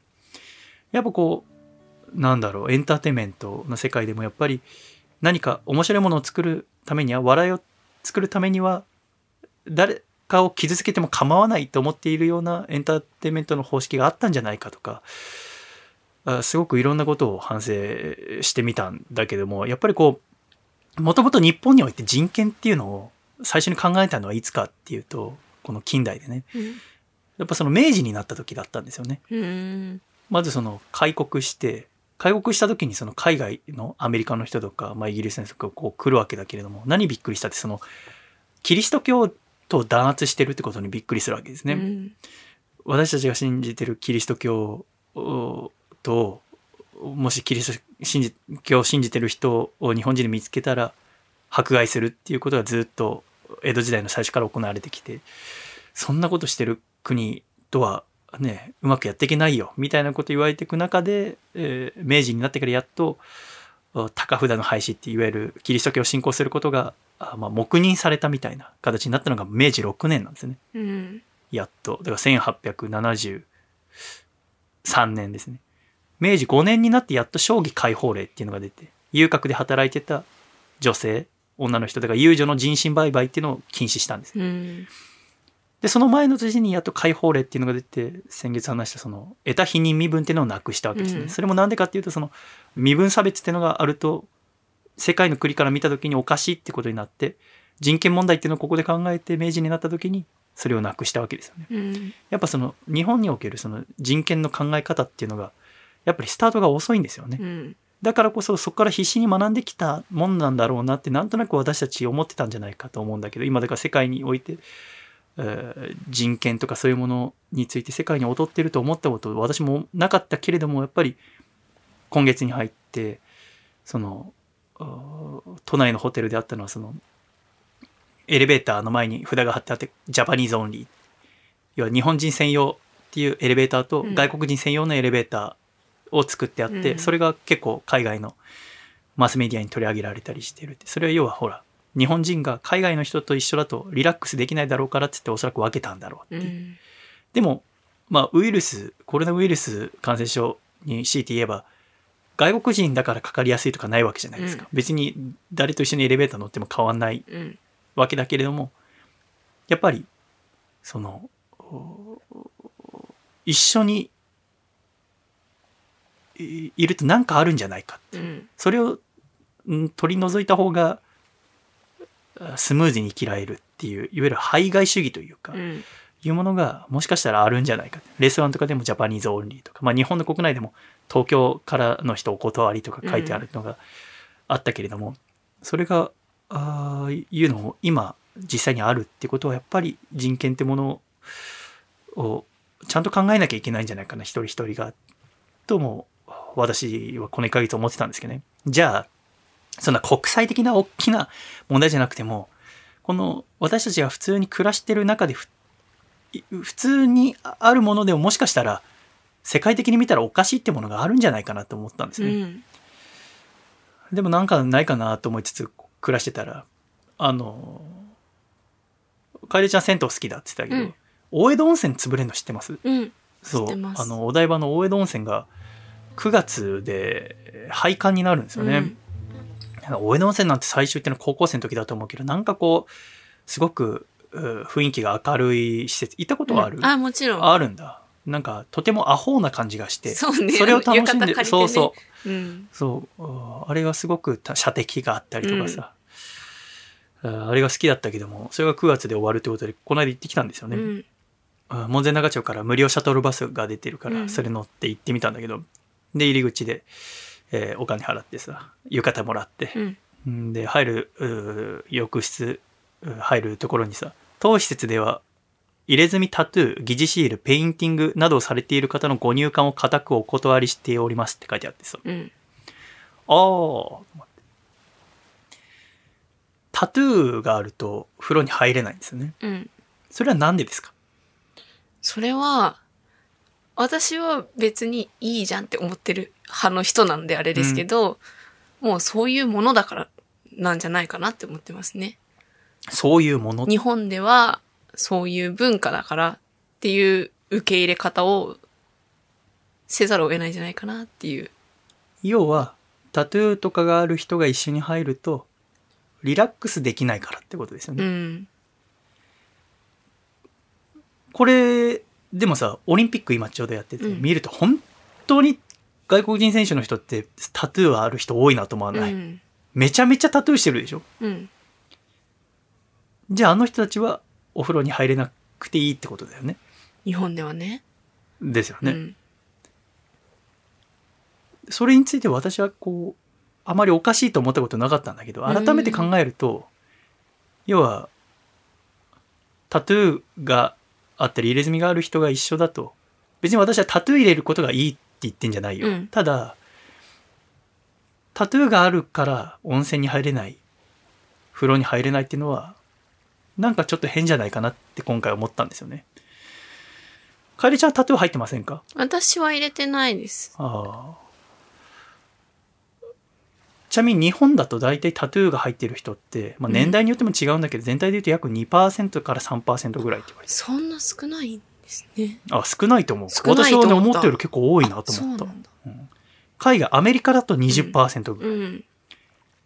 フランスだと10人に1人ぐらい。うん。18歳から24歳までに限れば、ほぼ4人に1人はタトゥーを入れてる。うん。今、タトゥーっていうのはものすごいブームなんですね。うん。海外の特に若者の人はファッションとして入れる。うん。だけども日本の風呂とかでは入れ墨タトゥーのある方のご入館をお断りしておりますって書かれてるとことても多いですよね。銭湯とそうですね。かでもね。海水浴場とかでもうん。タトゥーのある人はお断りっていうところもありますけれども、うん。なんでこうなったんですかねだってさっき風呂の話ちょっとあったけど、昭和20年代までは入浴といえば主流は銭湯だったわけですね。うん。そこから戦争が終わって、うん。昭和30年代の中頃から徐々に自宅に内風呂っていうのを設ける人が増えていったらしい。で、1963年、昭和38年の政府の調査によると全国の内風呂普及率、家に風呂がある家っていうのは約6割。うん。でもまだ6割なんですね。今から50年前ぐらい。で、バブルが弾けた頃、我々が生まれたぐらい、1993年には普及率っていうのは9割を超えたらしい。うん。それに反比例するように銭湯の数は減っていった。うん。1961年には全国で2万2000件以上あった銭湯は今は4000件ぐらいなのうん。だから50年で1万8000件ぐらい減ってるってわけですね。じゃあ今銭湯とか、かえりちゃんも今日この後銭湯行くんでしょ？うん。それは何のため？にでも家にも風呂はあるでしょ？ありますよ。何のために銭湯に行くんですか？もう私はリラックスです。あもう大きいお風呂に入って、なんかお風呂場に置いてあるテレビをぼーっと見ながら、あ、風呂場に、そう、テレビなの？私の近所の銭湯いくつかあるんですけど、うん。そのうちの一つは、あの、サウナじゃなくても、おお風呂のところにテレビがあるんですよ。へえ、珍しいね。だからなんかあの、着替えるとこじゃなくて？じゃなくてへー中だからお湯に浸かりながらテレビ見れるんへで、ーちょっと気分いいし、ああと一人暮らしなんで、なんとなくこう、誰とも喋ってないなって思った時に、銭湯行って、別に誰とも喋りはしないけど、なんとなく他人がいる空間にいる。うんわかるわかる。みたいなのが私好き。もうん、そんなの味わいたくなる時あるよね。うんそういう時私は映画館に行きますけど。私はそれが銭湯かもしれない。なるほどね。人にはそれぞれそういうのを大切にしたりするわよね。だから今、やっぱり銭湯に行ったりするっていうのは、入浴そのものが主目的というよりかは、リラクゼーションとか娯楽性ってものを重視してるわけですよね。だかうん。ら施設自体がアミューズメント化して、快適さ、健全さっていうのを重視したことで、タトゥーがある人は怖いから一緒だとリラックスできないというお客様の声により、入れ墨の方、タトゥーがある方お断りの看板が示されるようになっていったと考えられているわけです。うん。これは大体だから今から30年とか40年前ぐらいから増えてったらしいのよね。うっん。ていうのは、つまり入れ墨とかタトゥーっていうのは怖いものってイメージが定着したっていうことですね。これはなんでかっていうと、おそらくっていう言われてるのは1960年代から70年代にかけてたくさん人形映画とかうん。ヤクザ映画っていうのが作られたんだって。うん。で、それでやっぱ肝心なシーンで入れ墨とかがたくさん出てきて、入れ墨イコールヤクザものっていうイメージが定着したと。それで日本の大使浴場ではタトゥー入れ墨をしている人を入場禁止にするところが多いわけでございますへね。え。で、1992年に、えー暴力団員による不当な行為の防止などに関する法律、いわゆる暴対法っていうのが施行されて、うん。暴力団を排除する。ってなると、入れ墨している人は暴力団っていうのがドラマとか V シネでイメージついている。うんってことはタトゥーも入れ墨も一緒だから、これがある人は全部禁止にしよう。っていう流れになったらしいんですね。つまり30年、40年前ぐらいからですよね。でもさ、欧米とかではそういう問題聞いたことないじゃないですか。うん。何なんだろうなって調べたら、そもそも欧米には大衆浴場ってものがほぼないわけですよね。まあそうですね。だから、こういう問題がないわけであって、うんもしもアメリカとかで銭湯とかが日本みたいにスーパー銭湯がたくさんあったら、うんきっとタトゥーある人お断りとはならないと思うんですよね。まあそうですね。っていうことは、やっぱ日本独特の文化って言っていいわけですよね。うん。そうかと思って。じゃあ、タトゥーがある人、かえりちゃんがね、うん。あの、一緒に風呂入るときにタトゥーがある人がいたらリラックスできませんか？私は別に何とも思わないんですよね。私は全然リラックスできないと思うんだよあね。、そう。タトゥーイコール悪っていうのがやっぱ染みついてますね。そうなんですか。うん、そうなんだ。今でもたまにこう街中とかでうん。見るとタトゥーだってやっぱ思っちゃでもそれってわかんないですけど、まあ人形映画とかね、そこがドンピシャ世代だったらまあまあそういう社会性があるのかなって思いますけど、まあシャイさんとか私ぐらいの年代って別にそんな映画の、なんだろう、影響も受けてないし、ドラマでもそんなになんか、ね、こうバリバリ人形ものみたいなのってあんま見なかったと思うんですよ。う。ってことはやっぱり自然のうちに身についてるってことなんでしょ？だから多分、育ってる環境がもうタトゥー入れ墨禁止って書いてある場所にうん小さい頃からよく行くから、禁止ってことはダメなことなんだっていう刷り込みがあるんじゃないかなってちょっと思っうん。最近私もそういうことは思うんですよね。だからいわゆるその日本のスタンダードっていうもの、うん別にこれを学校で習ったわけでも何でもないけれども、やっぱり染みついてるからこそそう思ってんだなって思ったのね、うん、でもさその今こう世界は助け合いながら生きてるわけじゃないですか、我々の服とかなんて日本で作ってるなんて23%だけで、うん。あとは全部海外の工場で作ってるとかさ。食料自給率だって日本なんてものすごい低低いわけです30%ぐらいでさ。海外の人がいなきゃ私たちは生きていくこともできないんだけれども、例えばじゃあオリンピックもしねコロナ動向がなかったとしてじゃあ観光しようっつってお風呂温泉行ってみたいって言ってもあの人たちは入れないわけですもんね、うん。たたとお断りのところはね。それはやっぱりタトゥーはすることがいい悪いっていうのはまた別の話としてすしている人を排除することによってしてない人が気持ちいいままいられるっていうのは少し違うんじゃないかなって私は思い始めたんですよね。うん。でも私は別に誰からこうタトゥー悪いものって言われたことはないのに、うん。やっぱ街中とかでもタトゥーしてる人見るとタトゥーだと思うし。うんビーズのライブ映像とか見てても、うん。ああ稲葉さんタトゥーしてるってやっぱ思う。おーい。やっぱタトゥー見るとビクッとしちゃうんだよでも多分見慣れてないっていうのもあるんじゃないですか？その育ってきた中で、多分学校の先生とかもそうだと思いますけど、身近な大人がタトゥーするような環境で育ってないと思うんですよ。そうね。そう。私は学校の先生とかもタトゥー入ってたし、友達のお母さんとか、もう別に普通になんか、で、それに対して別に、この人タトゥー入ってるとかも思わなかったから、なんかそういう育った環境の違いとかもあそうだると思う。ね。やっぱ周りにそういうタトゥーある人がいるいないでも相当変わるとは思うんだけれども、それがこれからは結構増えると思う。やっぱりその、うん日々触れてるものっていう点でおけば、例えば私はこう、幼い頃ネットとか、ネットとかは使わなかったけれども、うん今は海外のいろんなアーティストの映像を見たりとか、うん海外のいろんなスポーツ選手の映像とか見られるわけじゃないですか。アーティストの曲を聴いたりとか。そうすると、海外はタトゥーしてる人がたくさんいるから、それを見てたら、やっぱタトゥー普通になる。そうすると、自分が年を取っていく中で子供たちも自分もタトゥーを入れたいって思うことがあると思うんだよね。うんその時に入れる入れないの考え方は各家庭だったり、また大人だったら自分で考えればいいわけだけれども、それいう流れと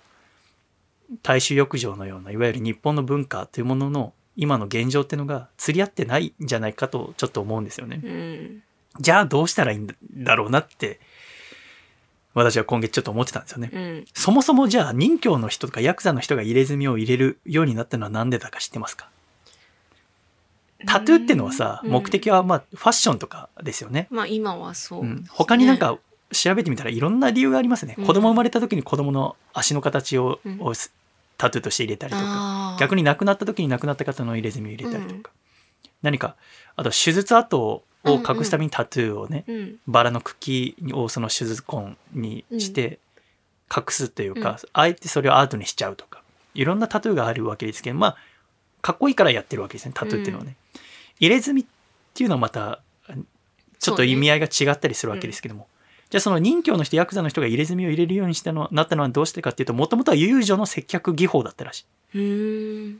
あの、遊女、いわゆる遊郭とかで男の相手をしてた女の人と客との間で、入れ袋っていうのが最初盛んになったらしい。要はその、いろんな男の人を相手にするわけだけれども、その中の男に、あんただけだよっていう男ができるわけだよね。うん。そうなった時に、お互いに愛し合ってるよっていうのを刻むために、どうつなぐかなお互いが手と手をつないで、うん。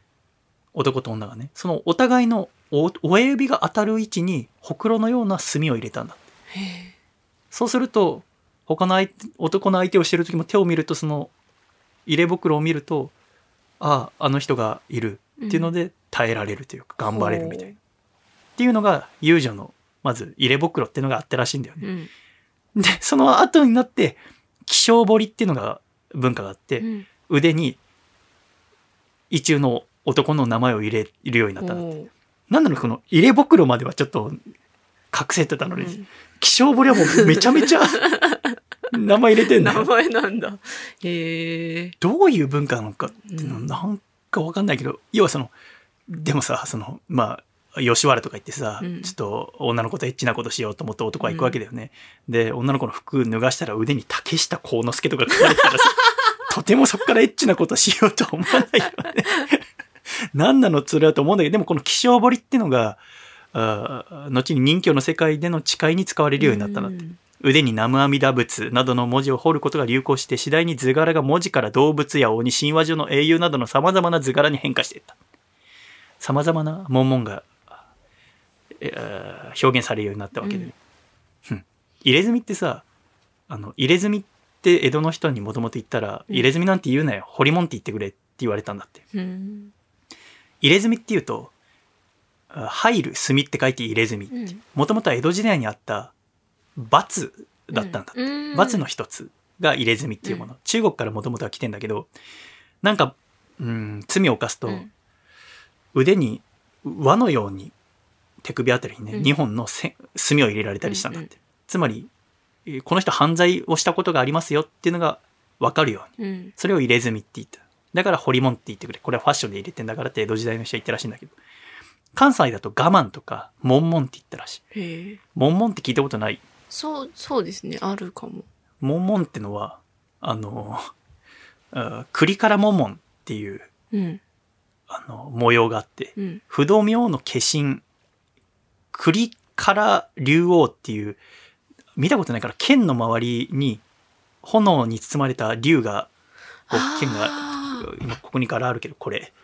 この柄が栗からモンモンっていうドラゴンソードだ。そう。あ、これドラゴンそうだね。そう。本当にその通りだね。で、そのから取ってモンモンって関西とかでは言うらしいんだけど、うんなんか聞いたことありますよね。うん。うん今どこまでだからその友友情とかの話から人形でもその気象彫りってのが始まって、うん。でもそれは体の一部に入れてたんだって最初はね。うん。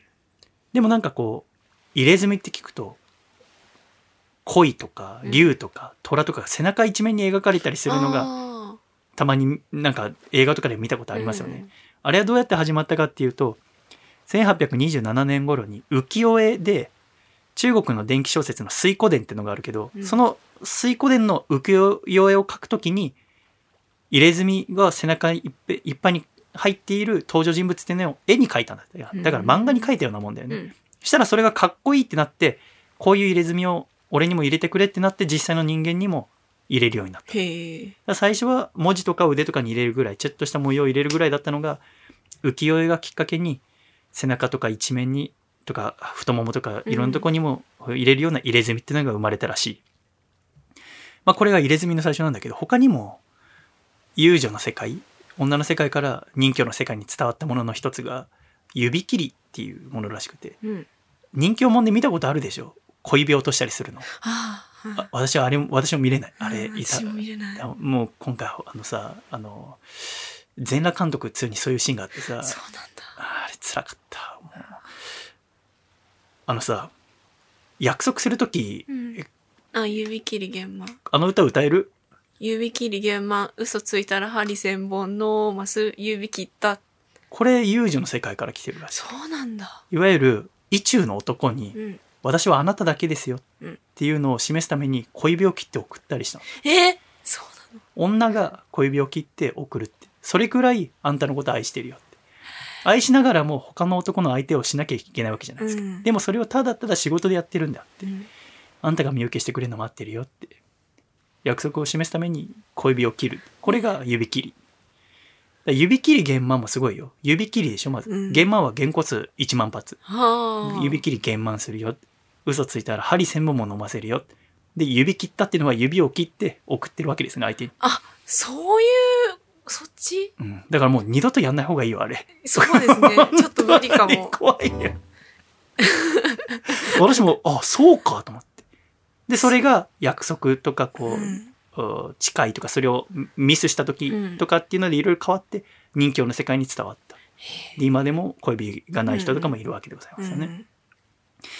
いろいろこう、世界っていうのは変わったり伝わったりするわけでございますけれども、タトゥーと入れ墨って何が違いますか？なんか、私の中のうん。勝手なジャンル分けですけど、タトゥーの方がファッションで入れてる感じがする。うん、うん。で、入れ墨はなんかもっと文化的な側面が強いのか、文化的っていうのはなんだろうな、こう、もうちょっと、意味合いがある。そう、意味があるものってイメージ。確かに、まあ、日本で入れる時のあうんは何かしら意味があったりするっていう点だと、うん。まあ、いわゆるタトゥーっていうのを簡単に言うと洋彫り。うん。う入れ墨は和彫りっていうのに言えると思うんだけど、人間っていうのはさ体を加工し続けてきているでしょ、うん。今でも化粧したりとかうん。髪の毛を切ったりとか爪切ったりとか爪にマニキュア塗ったりとか。うん。美容整形したり脱毛したり食毛したりダイエットしたりジム行ったりアンチエイジングしたりといろいろするわけだけど、うん。そのうちの一つが墨を入れるっていう行為なわけですよね。海外でも1930年前30年代までは社会的に広くは受け入れられてなかったんだって、そこから1940年代になるとお水夫とか兵士の間で人気のタトゥーアーティストっていうのが生まれ始めて、まあ、この頃って第二次世界大戦が行われている頃だけれども、そういう兵士の中でタトゥーを入れたりする人がどんどん増えていって60年代とかになるとアーティストとかミュージシャンがタトゥーを入れ始めてうん。で1970年代以降に大衆化して職業を問わず一般人にもタトゥー文化っていうのがファッションとして浸透し始めたうん。そして今に至るわけですよね。で、タトゥーを入れる理由っていうのは個人を忍んだり、我が子を思ったり、モチベーションを維持したり、傷を癒したり、いろんなものがあるけれども、今はやっぱりおしゃれだからっていうのが一番の理由。うん。で、若い世代を中心にどんどん増えていってるわけでございますよね。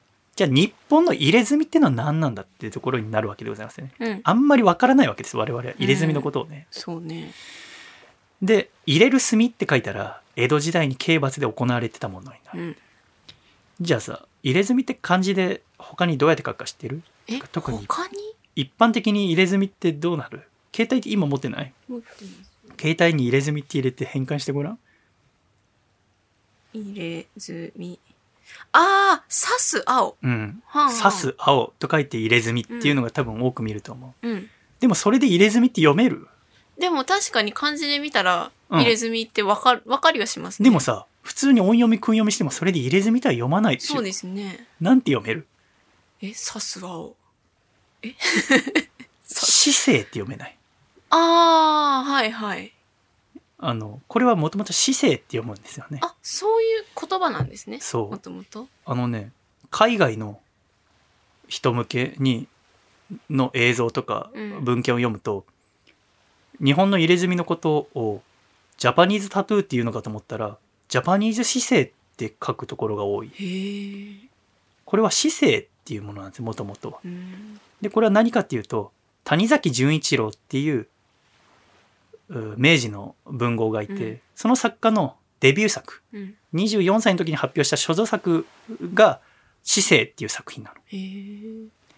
でこの「姿勢」っていう作品は彫り物を題材にした作品で、うん。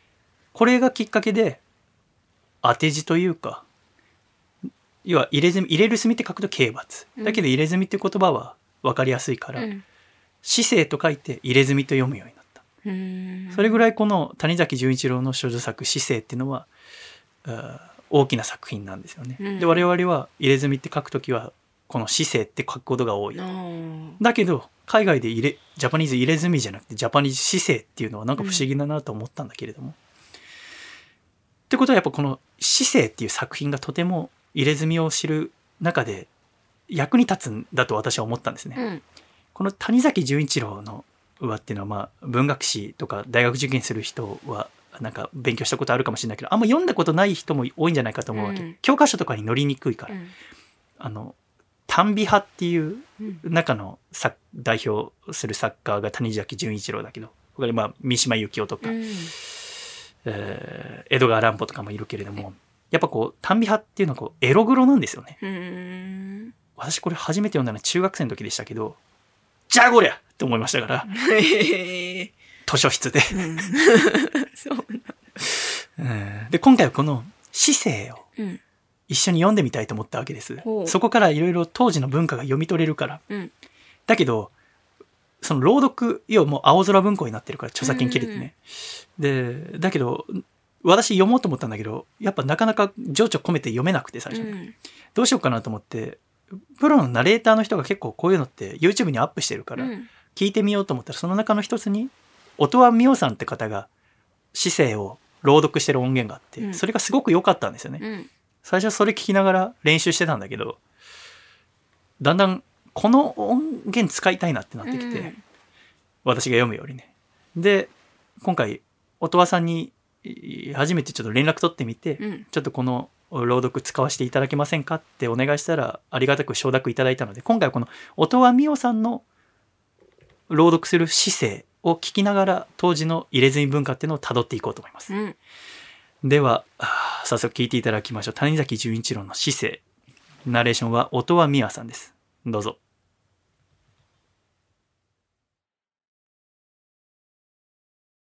姿勢、谷崎潤一郎。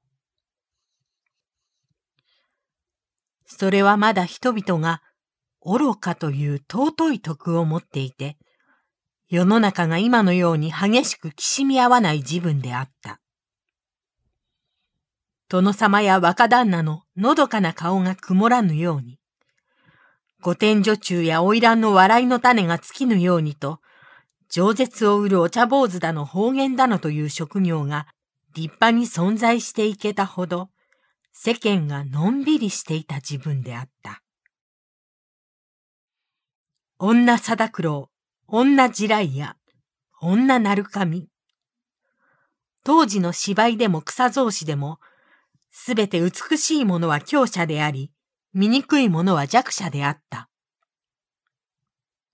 誰も彼も、こぞって美しからんと努めた挙句は、天品の体へ絵の具を注ぎ込むまでになった。猛烈な、あるいは絢爛な線と色とがその頃の人々の肌に踊った。馬道を通うお客は、見事な彫り物のある看護書きを選んで乗った。吉原、辰巳の女も美しい彫り物の男に惚れた。バクとトビの者はもとより、町人から稀には侍なども入れ墨をした。時々両国で催される彫り物会では、参会者おのおの肌を叩いて、互いに奇抜な衣装を誇り合い、表し合った。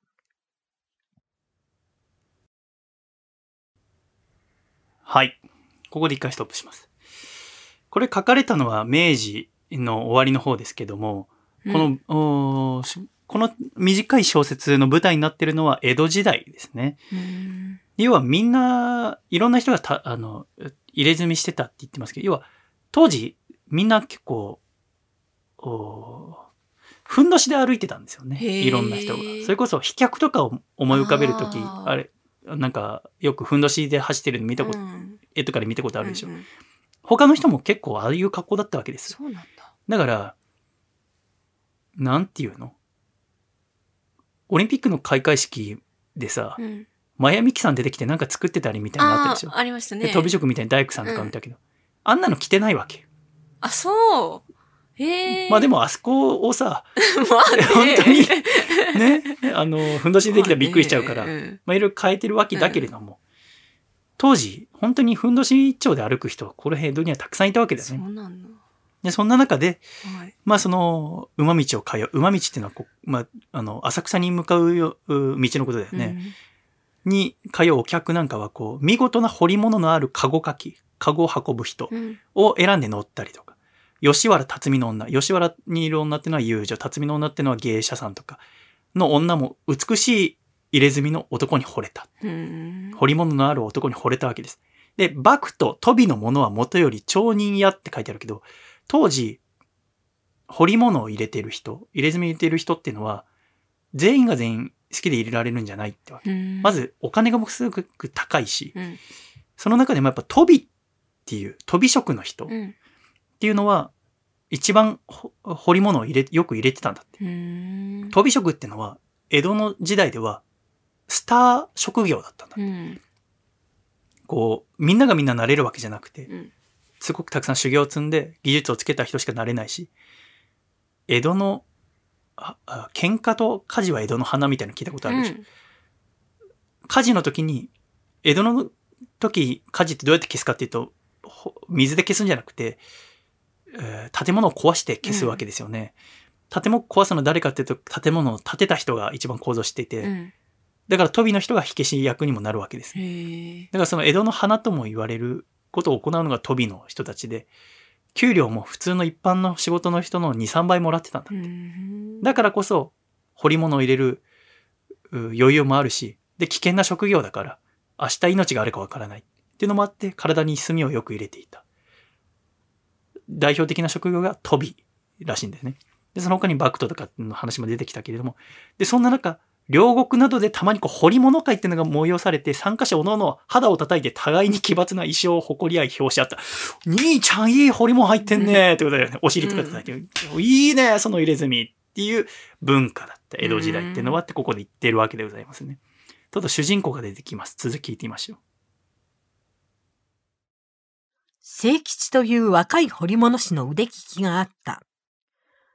浅草のチャリモン、松島町の八つ兵、コンコン二郎などにも劣らぬ名手であるともてはやされて、何十人の人の肌は彼の絵筆の下にぬめじとなって広げられた。彫り物界で好評を博す彫り物の多くは彼の手になったものであった。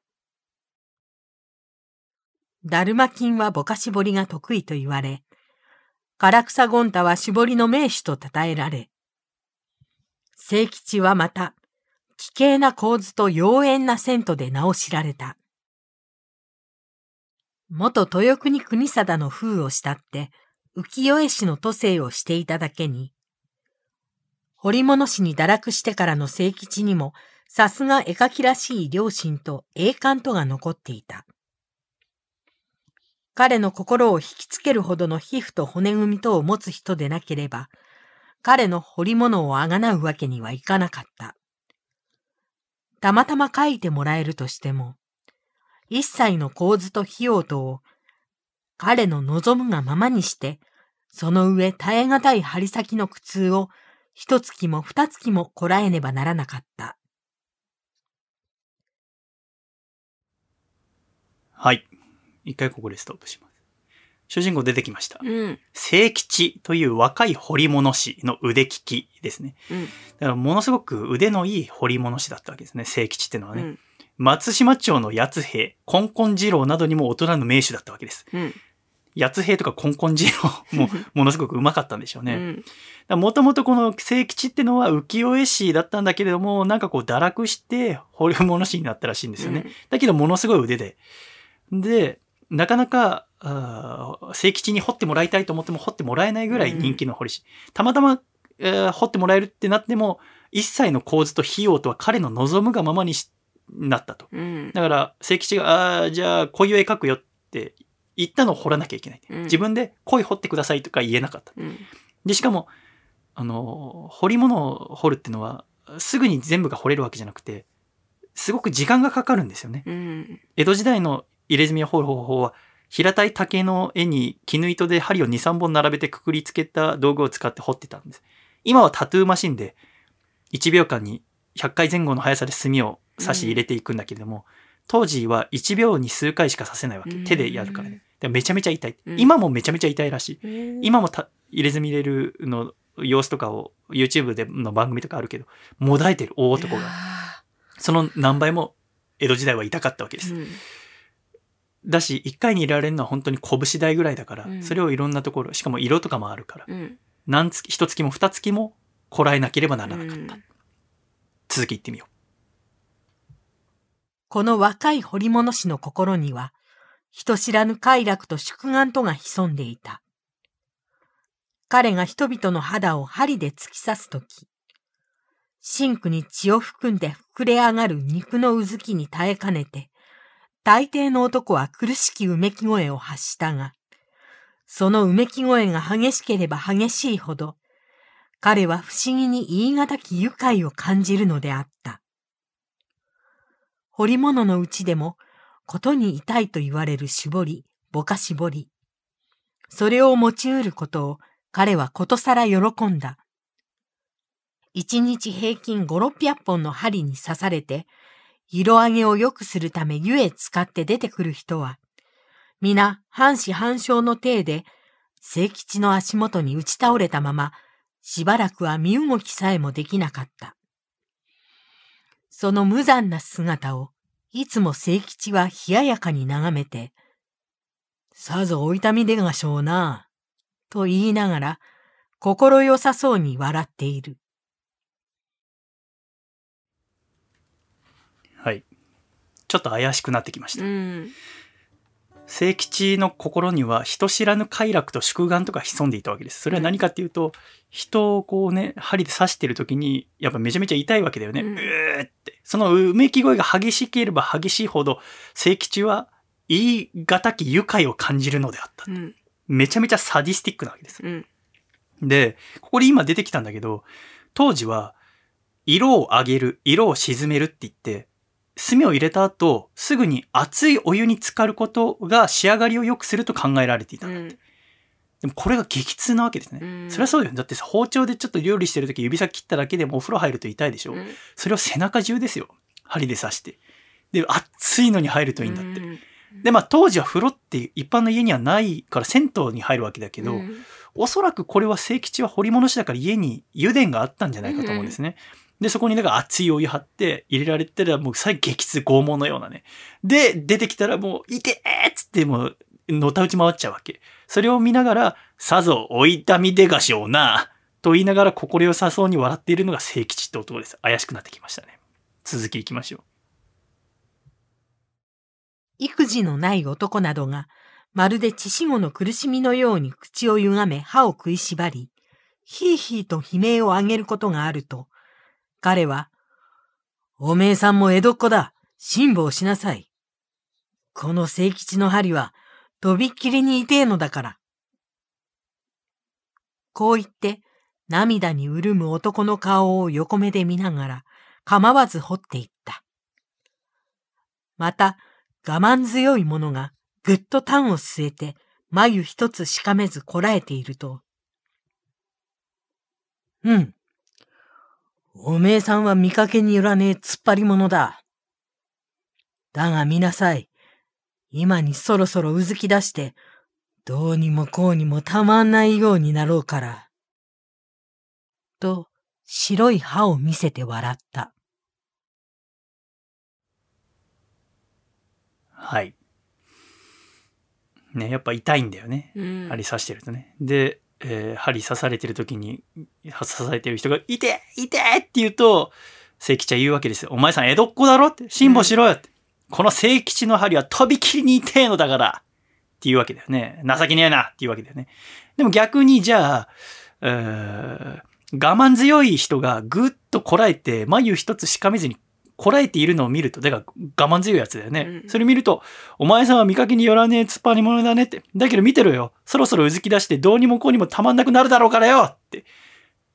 つまりあの、いていてってもだえる人も嫌だし、こらえる人のことも許せないっていう、うん変わってるね、聖吉。うん。そんな聖吉には一つ夢がある。聞いてみましょう。彼の年来の宿願は、好奇ある美女の肌を得て、それへ己の魂を掘り込むことであった。その女の素質と要望とについては、いろいろの注文があった。ただに美しい顔、美しい肌とのみでは、彼はなかなか満足することができなかった。江戸中の色町に名を響かせた女という女を調べても、彼の気分にかなった味わいと調子とは容易に見つからなかった。まだ見ぬ人の姿形を心に描いて、三年四年は虚しく憧れながらも、彼はなおその願いを捨てずにいた。聖吉の夢が分かりました。うん聖吉の夢は、美しい女の人の肌に自分の一番の作品を彫り込むこと。うん。それが聖吉の夢。でも、ただ美しい人とか、ただ肌が綺麗な人じゃダメだってこと。もう、とびっきり自分の一生かけても作品を彫りたいような女の人と出会いたいと思って、3、4年探したらしい。うん。いろんな江戸中の色町を。だけども、見つけられなかった。っていう時の聖吉の話なわけですね。これはね。続きいきましょう。ちょうど4年目の夏のとある夕べ、深川の料理屋平生の前を通りかかったとき、彼はふと角口に待っているカゴのすだれの影から真っ白な女の素足のこぼれているのに気がついた。鋭い彼の目には人間の足はその顔と同じように複雑な表情を持って映った。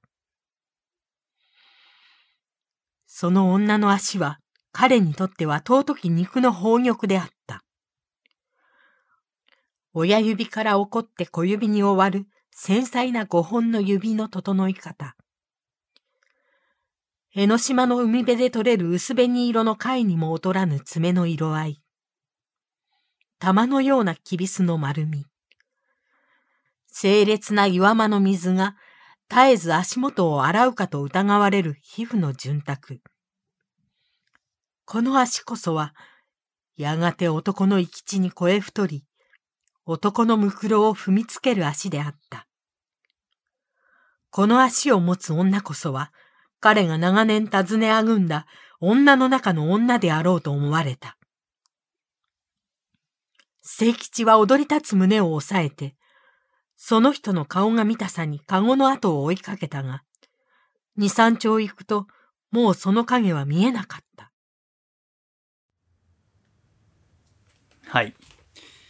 2、3年探したけれども、自分のメガネにかなう女性を見つけられなかった聖吉だったけれども、4年目になって、夏のとある夕べ、ここで驚きの事実が出てくるんですけど、深川の料理屋平生の前を通りかかった時ってあるんだけど、うん要は、近所を散歩してたわけです。うん。聖吉がね。で、散歩したのはどこかっていうと、今日真ん中の一番出口に出てきたでしょ、うん。あそこです。ええー。あそこにあったのが料理屋平生ってういう。料理屋。まあ当時は、うんすごくごちそう出してくれる料理屋だったらしく、そこに芸者さんを呼んだり遊女を呼ぶこともできたんだけども、ここら辺を散歩してたらその平生の前にカゴが止まってて、うんそこから女性が足を出して多分座ってたんだよね。で、その足を見ただけで、ひえー、聖吉は、この足を持ってる人はものすごい美しい人だって分かったわけ。うん。だけれども、顔を見ようと思ったらカゴは出ちゃって、どっか行っちゃったって。うんで、見つけられなかったって。がっかり。っていうのがここの聖吉。よかったね、女の人はね、聖吉うんに捕まらなくて。うん。っていうところでございますね。あとは聖吉この辺り住んでたんだってのはちょっと怖いですよね。続き言ってみましょう。聖吉の憧れ心地が激しき恋に変わってその年も暮れ、五年目の春も半ば追い込んだある日の朝であった。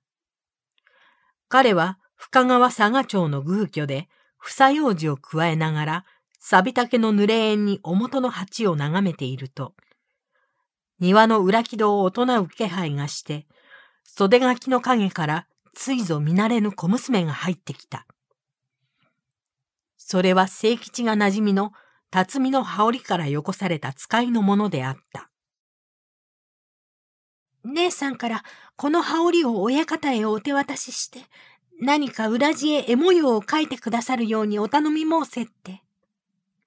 と、娘は右近の風呂敷をほどいて、中から祝いと弱の似顔絵の多頭に包まれた女羽織と、一通の手紙とを取り出した。その手紙には、羽織のことをくれぐれも頼んだ末に、使いの娘は近々に私の妹分としてお座敷へ出るはずゆえ、私のことも忘れずに、この子も引き立ててやってくださいとしたためてあった。どうも見覚えのない顔だと思ったが、それじゃおめえはこの頃こっちへ来なすったのか。こう言って清吉はしげしげと娘の姿を見守った。年頃はようよう十六か七かと思われたが、その娘の顔は不思議にも長い年月を色里に暮らして、幾十人の男の魂をもてあそんだ豊島のようにものすごく整っていた。それは国中の罪と宝との流れ込む都の中で、何十年の昔から生き変わり死に変わった見目麗しい多くの男女の夢の数々から生まれずべき器量であった。はい。聖吉は美しい女の人に彫り物をしてみたいと思っていたんだけれども、うんなかなか出会えなくて、一回、足を見ただけで美しいと思う人もいたんだけど、そのカゴ乗ってどっか行っちゃったって探したけど見つからなかった。そんなある日、深川佐賀町の宮居、だからあー、聖吉の家っていうのは、まあ、この真ん中のお隅田川沿いに、うんか茅場町に行く途中らへんにあったわけだけども、えーぼーっとお鉢を見てたら、庭の裏木戸をおあるう小娘が入ってきた。うんで、それは、要は、聖吉の馴染みの芸者さんからのお使いをしに来た女の子だった。うん。で、手紙見てみたら、あその羽織を持ってきたので、そこになんか、要は、書いてくださいっていうわけですね。うん。あの、聖吉に。もともと浮世絵師だったから。で、この使いのものは私の妹分だよって。で、これから、あいつかお座敷に上がることもあるだろうから、私ともども面倒見てやってくださいな。っていう顔見せみたいなのも兼ねてるわけですね。で、でもよーくその16、7ぐらいのお若い女の子見たら、16、7のまだまだ小娘なのにもかかわらず、なんだか不思議にも長い月日を色里に暮らして幾十人の男の魂をもてあそんだ豊島のようなものすごい迫力がなんかあった。うん。あれ？と思うわけです、聖吉は。この女の子、もしや？と思った聖吉があることを言います。おめえは去年の6月頃、平生からカゴで帰ったことがあろうがな。こう尋ねながら、清吉は娘を園へかけさせて、瓶ゴ表の台に乗った高知な素足を視細に眺めた。ええ、あの自分なら、まだお父さんが生きていたから、平瀬へもたびたび参りましたのさ。と、娘は奇妙な質問に笑って答えた。ちょうどこれで足掛け五年、己はおめえを待っていた。顔を見るのは初めてだが、おめえの足には覚えがある。おめえに見せてやりたいものがあるから、上がってゆっくり遊んでいくがいい。と、清吉は糸間を告げて帰ろうとする娘の手を取って、大川の水に臨む二階座敷へ案内した後、巻物を二本取り出して、まずその一つを娘の前に繰り広げた。はい。確認するわけですね。お前去年の6月頃、平瀬からカゴで帰った？うん。で、その女の子何も知らないから、ああ、なんかその頃なら平瀬よく行ってました。うん多分そうですって言って、正吉はわかるわけですね。あ、これはあの女だって。で、ちょうどこれで足掛け5年、己はお前を待っていたっていうわけです。激コはね。で、女の子は帰ろうとするんだけれども、まあまあまあ、まあまあ言って2階に連れて行くわけです。うんで、2階に連れてった後何をしたかっていうと、巻物を2本取り出して、だから自分が過去に描いた絵の巻物を取り出して、まず一つを娘の前に繰り広げました。続きどうぞ。それは古の暴君、中央の長飛、バッキを描いた絵であった。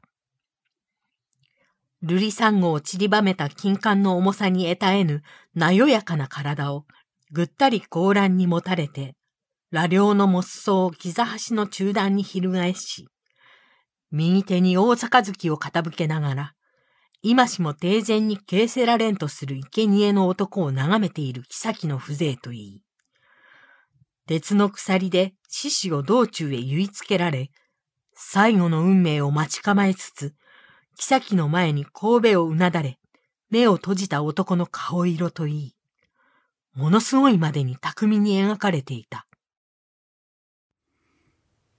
これちょっと分かりにくいですけど、うん、昔の中国の暴君がいてその長妃いわゆるその奥さんじゃなくて愛人の中でトップの人のバッキっていう人を描いた絵をその女の子の前に広げたんですよね。うん、で最初この話の冒頭にあったけど当時やっぱ誰が強いって美しいものこそが一番強いって言ってる中で、うん、このバッキってのはものすごく美しいんだけれどもだからこそ強い人でその美しさのためには生贄になるような男もいたわけです。うん、で、その絵をものすごく巧みに描かれた巻物っていうのが今、あ16、7の女の子の前に広げて見させたそれを見た娘はどうなったかっていうのが続きです。娘はしばらくこの奇怪な絵の表を見入っていたが、知らず知らずその瞳は輝き、その唇は震えた。怪しくもその顔はだんだんと妃の顔に似通ってきた。娘はそこに隠れたる真の己を見出した。この絵にはおめえの心が映っているぞ。こう言って、清吉は心よげに笑いながら、娘の顔を覗き込んだ。どうしてこんな恐ろしいものを私にお見せなさるのです？と、娘は青ざめた額をもたげていった。この絵の女はおめえなのだ。この女の血がおめえの体に交わっているはずだ。と、彼はさらに他の一本の画幅を広げた。清吉は言うわけですね。見ろ、このバッキの絵をって。このバッキはおめえだっていうわけです。うん、この男を、痛めつけたりとか、生贄にすることによって自分が美しくなるような、男そのものを自分に取り込むような恐ろしさ、怪しさというのを、お前も持ってるんだってこの絵を見せながら言うわけですね。そうするとだんだんとその16、7の女の顔が、絵のバッキの顔に似てくるんですよ。うん、で、えー女の子は、どうしてこんな恐ろしいものを私に見せるんですって言うと、聖吉は、この絵の女はお前なんだ。お前はこういう女なんだ。っていうわけですね。うん。超怖いですようね。ん。続き言ってみましょう。もう一本の絵を見せます。それは肥料という画題であった。画面の中央に若い女が桜の幹へ身を寄せて、足元に類々と倒れている多くの男たちのむくろを見つめている。女の身辺を舞いつつ、勝ち時を歌う小鳥の群れ。女の瞳に溢れたる抑えがたき誇りと喜びの色。それは戦いの後の景色か、花園の春の景色か。それを見せられた娘は、我と我が心の底に潜んでいた何者かを探り当てたる心地であった。これはおめえの未来を絵に表したのだ。ここに倒れている人たちは、皆これからおめえのために命を捨てるのだ。こう言って聖吉は、娘の顔と寸分たがわぬ画面の女を指さした。五章だから、早くその絵をしまってください。と、娘は誘惑を避けるがごとく、画面に背いて畳の上へ突っ伏したが、やがて再び唇をわななかした。親方、白状します。私はお前さんのお察し通り、その絵の女のような性分を持っていますのさ。だから、もう堪忍して、それを引っ込めておくんなさい。そんな卑怯なことを言わずと、もっとよくこの絵を見るがいい。それを恐ろしがるのも、まあ今のうちだろうよ。こういった清吉の顔には、いつもの意地の悪い笑いが漂っていた。しかし、娘のつむりは容易に上がらなかった。襦袢の裾に顔を覆うて、いつまでも突っ伏したまま。親方、どうか私を返しておくれ。お前さんのそばにいるのは恐ろしいから。と、幾度か繰り返した。はい。もう一枚の絵を見せるわけですね。うんそれは、肥料と書いて肥やしっていう題材なわけですけども、すごい美しい絵で真ん中に桜のうん花が咲いてて、その幹に美しい若い女が身を寄せている。だけど、おかしいのはその足元、地面にはたくさんの男たちが倒れている。で、その周りを美しい小鳥たちが飛んでいる。要はその、お男たちの命によって、その命を肥料、肥やしにして美しくあるっていううん女が描かれてるわけだけども、見ろって、これはお前だっていうわけですね。で、えー女の子は、その絵しまってくださいって言った後に言うわけです。白状しますと。私には実はこういう考えが自分の奥底には実はあるんだ。美しさを持って、美しさが強さなんだって。そのためには、誰を倒したって構わないっていう恐ろしい心があるんだって。だから、こういう絵をみんな恐ろしいって。自分の本性を見させられてるようだからって。だからその絵をしまってください。って言ったら、聖吉が、あの、あーもっと委託してやるよっていつも男に言ってる時のうう悪い顔が、のまま、あそんな卑怯なこと言わずにもっとこの絵ちゃんと見ろよつって。これがお前なんだからよって言うと、女の人はもう見たくないから。恐ろしくて、もう突っ伏して頭下げて、襦袢で顔隠して、やめてください、やめてくださいっていうわけです。うん。この後どうなるでしょうもうクライマックスです。聖吉は何をするでしょな、でも入れ墨を入れたいんですよねう。そう。正解を聞いていますか？はい。まあ待ちなさい。己がおめえを立派な器量の女にしてやるから。と言いながら、清吉は何気なく娘のそばに近寄った。彼の懐には、かつてオランダ医からもらった麻酔剤の瓶が忍ばせてあった。えー恐ろしいことをやりましたね。女の人の近く行ってクロロホルムみたいなものを嗅がすでした、正解は。いや、怖っえ、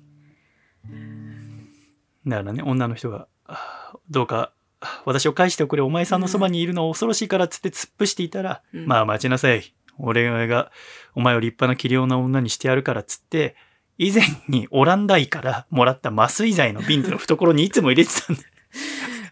それを、まあどうやって嗅がしたのかわかんないけど、おそらく嗅がすわけですね。で、眠らせる。うん。眠らした後、どうしたかっていうところに続いていきます。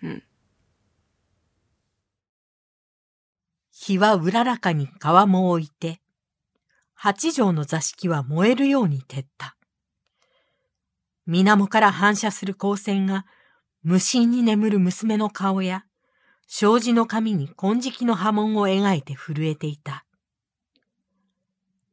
部屋の仕切りを立て切って、彫り物の道具を手にした清吉は、しばらくはただうっとりとして座っているばかりであった。彼は今初めて女の妙想をしみじみ味わうことができた。その動かぬ顔に相対して、十年、百年この一室に正座するとも、なお開くことを知るまいと思われた。古のメンフィスの民が荘厳なるエジプトの天地をピラミッドとスフィンクスとで飾ったように、聖吉は正常な人間の皮膚を自分の恋で彩ろうとするのであった。やがて彼は左手の小指と無名指と親指の間に挟んだ絵筆の方娘の背に寝かせ、その上から右手で針を刺していった。若い彫り物師の心は墨汁の中に溶けて、皮膚に滲んだ。焼酎に混ぜて掘り込む琉球酒の一滴一滴は、彼の命の滴りであった。彼はそこに、我が魂の色を見た。いつしか昼も過ぎて、のどかな春の日はようやく暮れかかったが、清吉の手は少しも休まず、女の眠りも破れなかった。娘の帰りの遅きを案じて、迎えに出た箱屋までが、あの子ならもうとうに帰って行きましたよ。と言われて追い返された。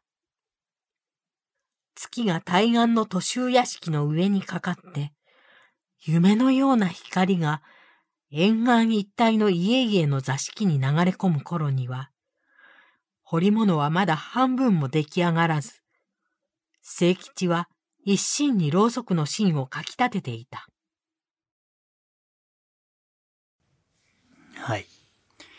2階、その川沿いにある八畳の聖吉の部屋で眠った女の子がいて、うん。で、しばらくは聖吉はその、おこの顔をただうっとり見てたわけですね。あ、本当に美しい人だなって。これこそ本物の女だって言って、えー自分の一生をかけてこの女の子にい彫り物を入れようと思うわけですね。で、えー、古のメンフィスの民が草原なるエジプトの天地をピラミッドとスフィンクスとで彩ったようにって、ここら辺はちょっとわかんないんだけれども、要は、あの、美しい人間の皮膚をさらに、美しくする、うん完璧なものにする、要はその、には、ここに彫り物を入れなければいけないということで、娘の背に針を刺していくわけですね。で、一滴一滴の牧場は、牧汁は聖吉の命の滴りであった。でもあまりに遅いから、その、芸者屋さんから、なんかあの、使いに起こしたのがまだ帰ってこないけど、どっか行きましたって来たんだけど、いや別に来てないよって言って追い返したって。使いのものをね。よしっつって、夜になって、もう、もちろん作業終わらず、そのまま一心に、えー針を刺して墨を入れていったっていうのがここまででございますね。続き言ってみましょう。一点の色を注ぎ込むのも、彼にとっては容易な技でなかった。刺す針、抜く針の旅ごとに、深い吐息をついて、自分の心が刺されるように感じた。針の後は、次第次第に巨大な女郎雲の形を備え始めて、再び夜がしらしらとしらみ染めた自分には、この不思議な魔性の動物は、八本の足を伸ばしつつ、背一面にわだかまった。春の夜は、上り下りの川船のロゴエに開け離れて、朝風をはらんで下る白穂の頂から、薄らぎ染める霞の中に、中洲、箱崎、霊安島の家々のイラカがきらめく頃、清吉はようやく絵筆を置いて、娘の背に彫り込まれた雲の形を眺めていた。その彫り物こそは、彼の生命のすべてであった。その仕事を成し終えた後の彼の心はうつろであった。二つの人影は、そのままややしばらく動かなかった。そうして低くかすれた声が、部屋の私壁に震えて聞こえた。己はおめえを本当の美しい女にするために、彫り物の中へ己の魂を打ち込んだのだ。もう今からは日本国中におめえに勝る女はいない。おめえはもう今までのような臆病な心は持っていないのだ。男という男は、みんなおめえの肥やしになるのだ。その言葉が通じたか、かすかに糸のようなうめき声が女の唇に上った。娘は次第次第に知覚を回復してきた。重く引き入れては重く引き出す片息に。雲の足は生けるがごとく前動した。苦しかろう。体を雲が抱きしめているのだから。こう言われて娘は、細く無意味な目を開いた。その瞳は夕月の光を増すように、だんだんと輝いて男の顔に照った。はい。いよいよ、お聖吉が女の子の背中に彫った入れ墨の柄が分かりました。うん。聞き取れました雲？そう。巨大なジロー雲をうん。背中に彫ったわけです。雲？と思いますよね。竜かな？恋かな？鬼かな？雲？よりによって巨大なジョロー雲を彫ったわけですう。ん。綺麗な女の人の背中にね。で、掘り終わった後はもう、関ちゃんも人生の仕事をやり遂げたから、うん。その人生の中でやるべきことをやり遂げたから、もううつつ、もううつろなわけで、うわーって。で、言うわけですね。俺は本当に、の、に美しい女にするために、お前の彫り物の中へ己の魂を全部打ち込んだよ、つって。もう今から日本国中にお前に勝る女はいないよっていうわけですね。うん。お前はもうビクビクした、その、芸者屋敷の使いをやるような下っ端なんかじゃない。お前はもう日本一の女だっていう。男という男、日本中の男はお前の肥やしになるんだっていうわけですね。で、それを聞き取ったかどうかわかんないけれども、女の人が麻酔で眠らされていたのが、まあ実際には変なんだよ。本当は最初あったけど、その彫り物なんてのは、1ヶ月か2ヶ月かけてやるもんうん。だけど、なぜかこの時だけ、やっぱもう一生の仕事だから一、もう一晩でできるわけだよね。で、この声聞いた女の子がとうとう麻酔の、だから痛みで起きなかったってことだよね。でも麻酔が冷めて、うーって言って、そのあ女の子に対して聖吉は苦しかろう、く体を雲が抱きしめているのだから。これによって女の子は自分がほ雲の入れ墨入れられたってことを、ここで初めて知るわけだよね。うん。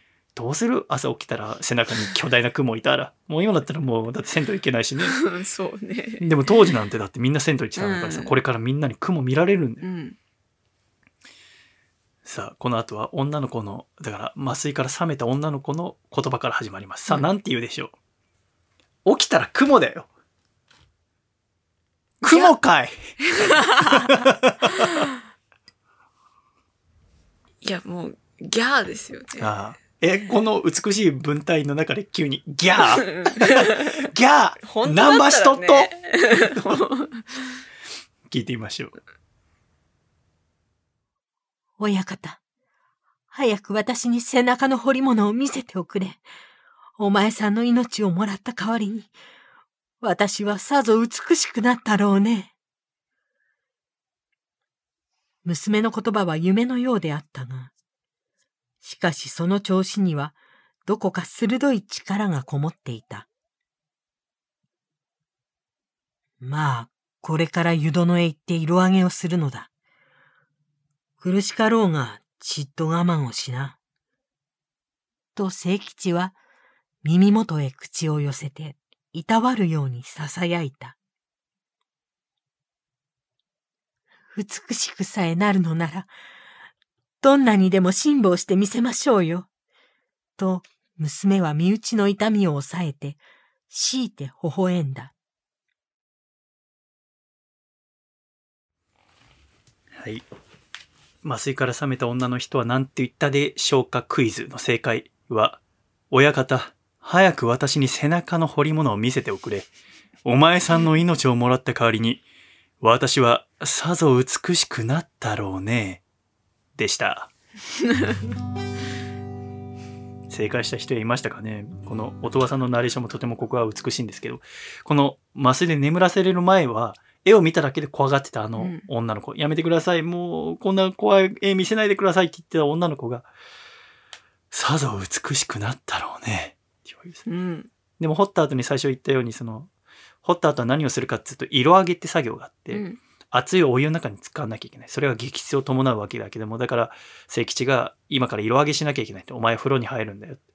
めちゃめちゃ痛いだろうけど、我慢しなきゃいけないよ、大丈夫って心配したら、美しくさえなるのなら、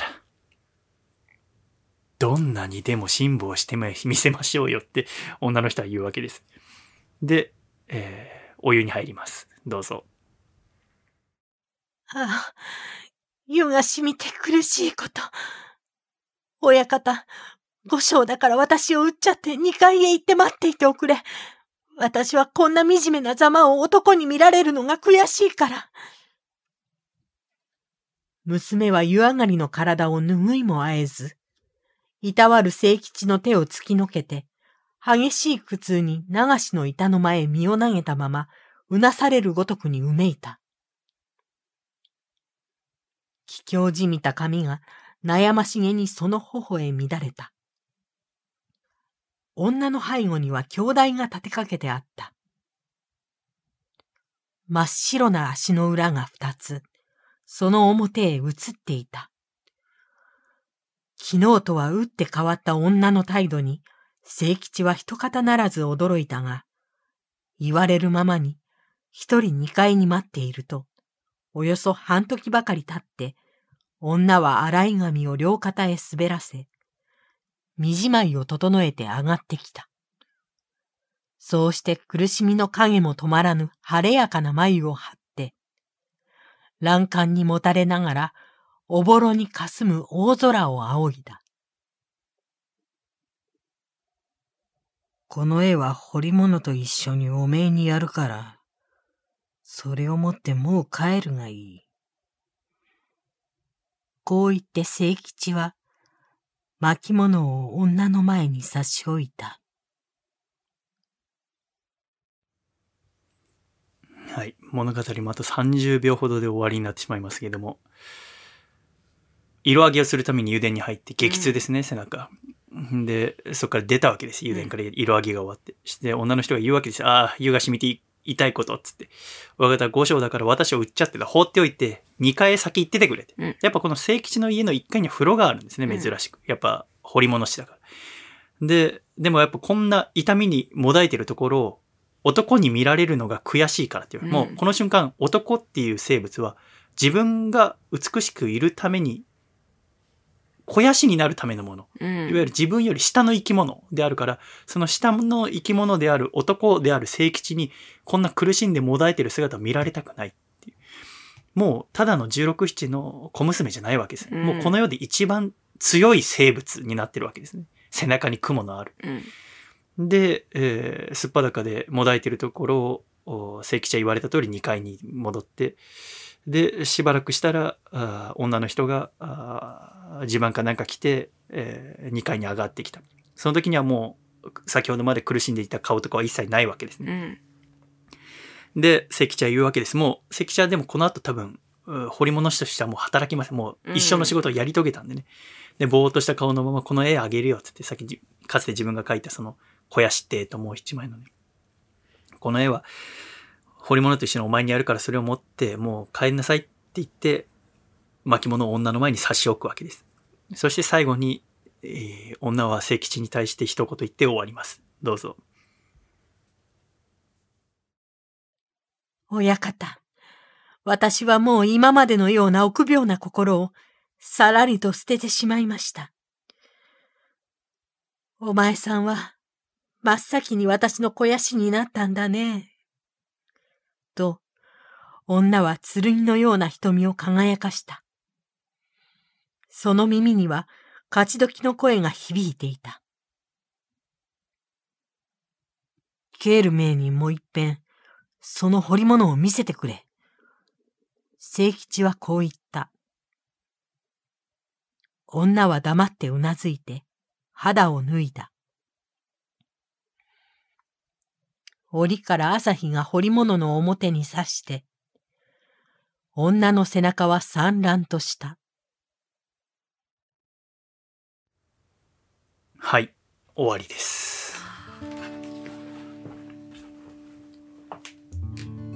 親方、私はもう今までのような臆病な心をさらりと捨ててしまいました。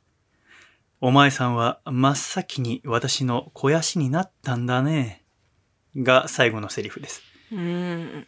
もう最初に来た女の子とは違いますね。うんもうこの地球上最強の生物になってるわけです。うんもともと自分は男を肥やしにして美しくなりたいという願望があったけれども、それをなかなか表に出すことはできなかった。それを見抜いた聖吉が背中に雲を入れた。それによって女性は自分自身が最強の生物になって、えーなることができた。その一番最初の肥料、肥やしにあなたがなったんだね。っていうのを最後に聖吉に声をかけて、えー肌を出して背中を見せて女の人はおそらくこれからの人生を歩んでいく。うん。というのがあ谷崎潤一郎のお少女作「市政」これが今の入れ墨っていう言葉の語源。うん。当て字とし、て入れえー市政と書いて入れ墨と読むわけでございますよね。どうでしたか？初めて聞きました？市政って、これ24歳で書くんですからすごいですよね。ねこれがおそらくまあかなりインパクトがあって、うん。まあ彫り物の話でございますから「笹青か」「笹青」と書いて「入れ墨」って今でも読むわけですね、うん。入れ墨っておそらく携帯で変換するとまずこれが出ると思う、うん。第二変換で入る墨で入れ墨だと思うけど、それは刑罰の方ってことですね。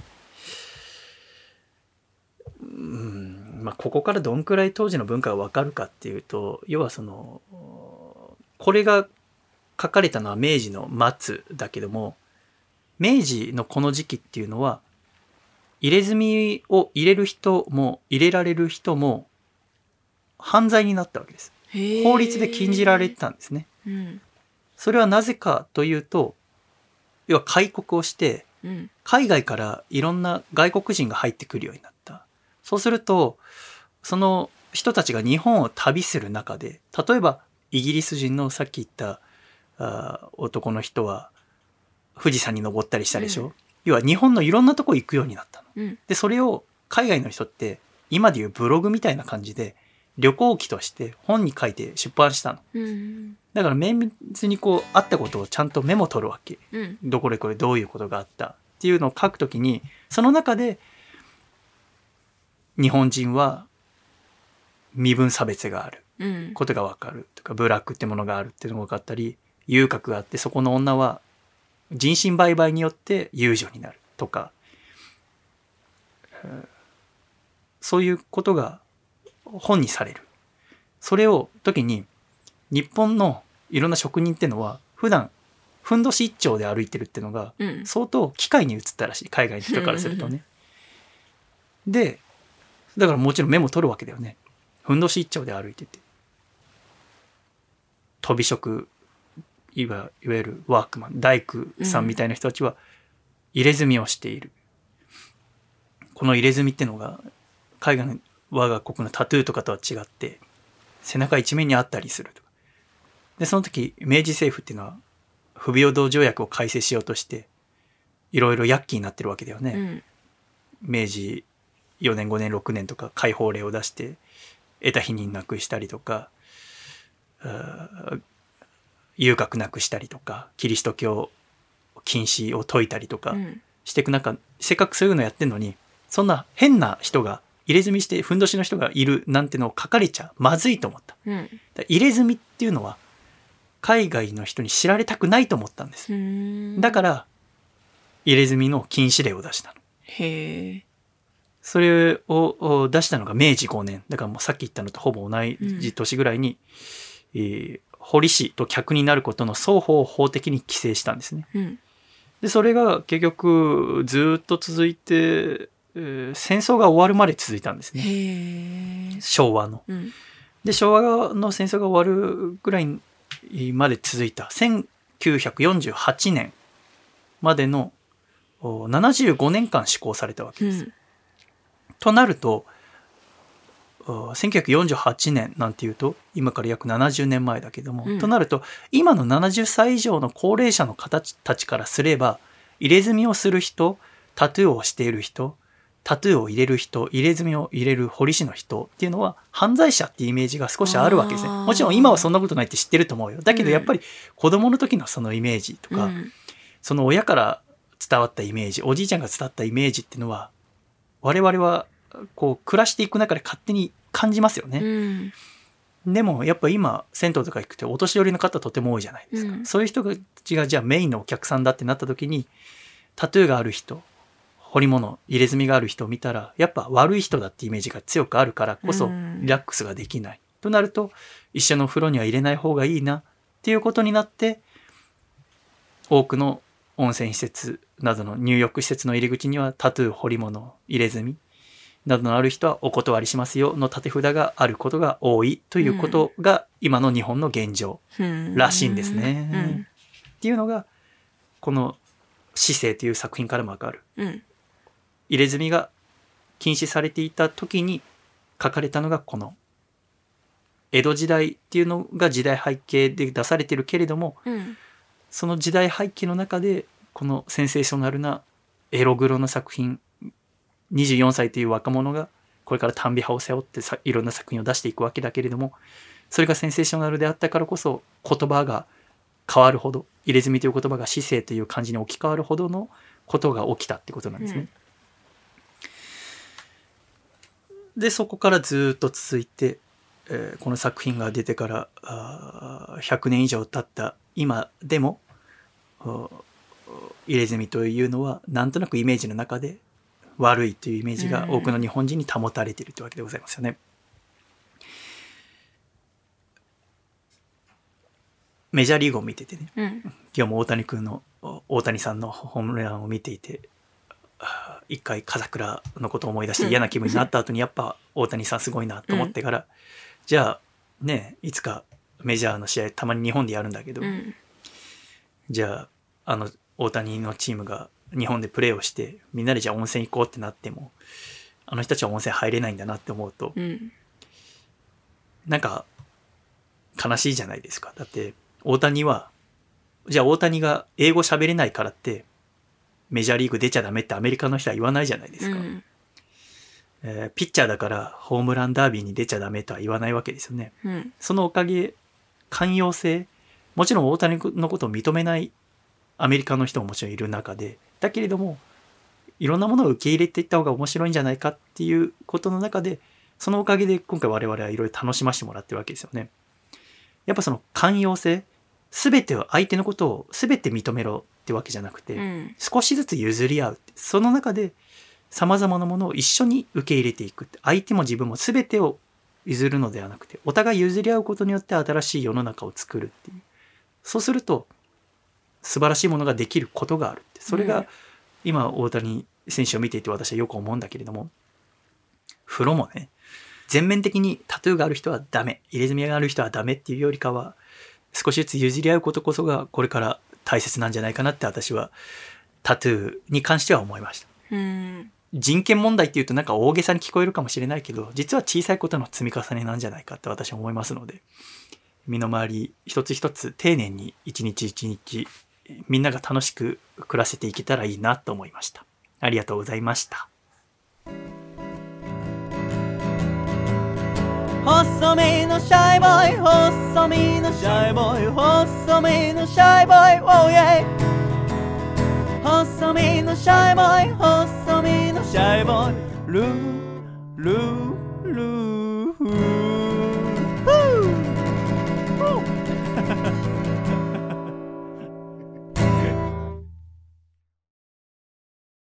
第208回細身のシャイボーイのアーコースティックレディオこの番組は、徳島県ソマ、神奈川県パラレル、以上2名の提供で今月はシャイと楓ちゃんの2人でお送りしてまいりました。今回も最後までお聞きくださり、誠にありがとうございました。では、エンディング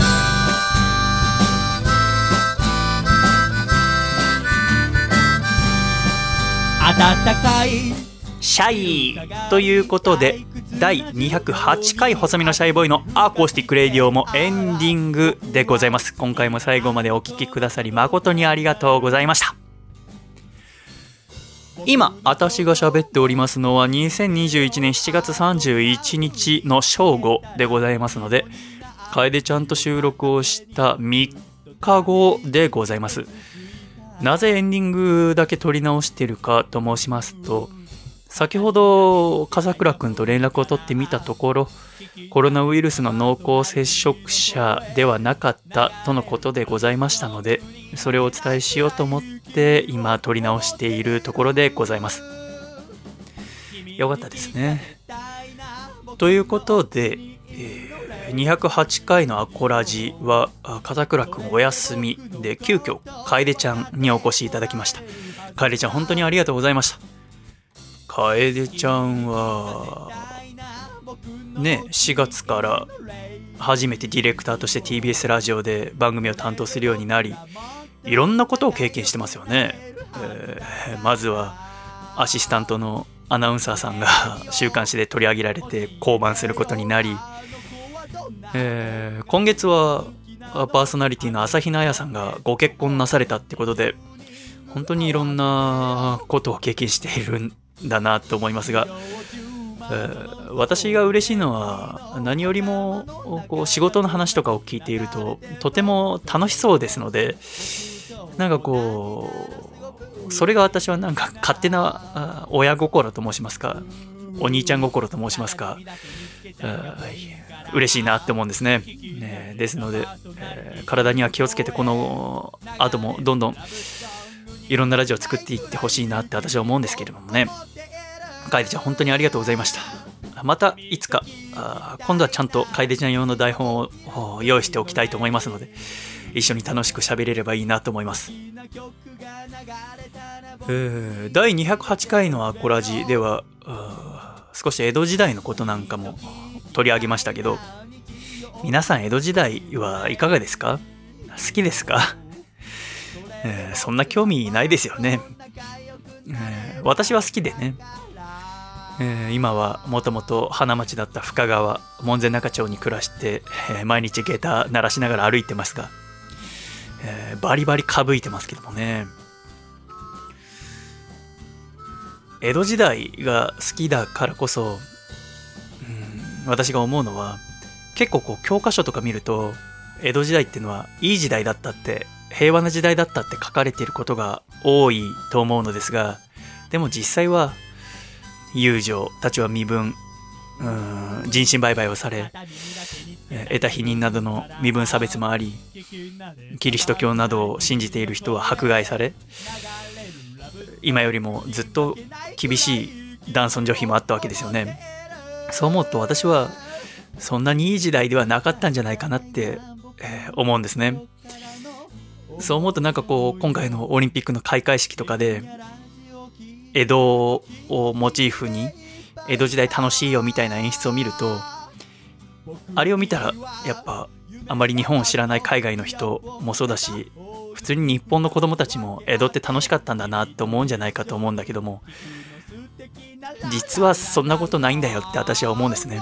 だからこそなんかもうこう日本を伝える時に江戸を使わなくていいんじゃないかなって私は思いました。今の日本にも素晴らしいものはたくさんあるしもちろん直さなきゃいけないとこもたくさんあるんだけれどもそれでも面白いものを作っている人はたくさんいるわけですからなんだかもう江戸は今回で卒業でいいんじゃないかなって江戸が好きだからこそ私は思いました。がアコラジコの皆様はいかがだったでしょうか。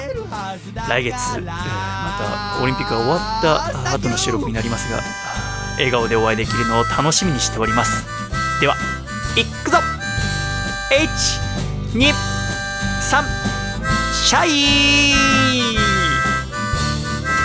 さよなら。楓ちゃんに問題です。回転寿司で一番人気の寿司ネタは何でしょう？サーモン。正解。イエーイ。だった。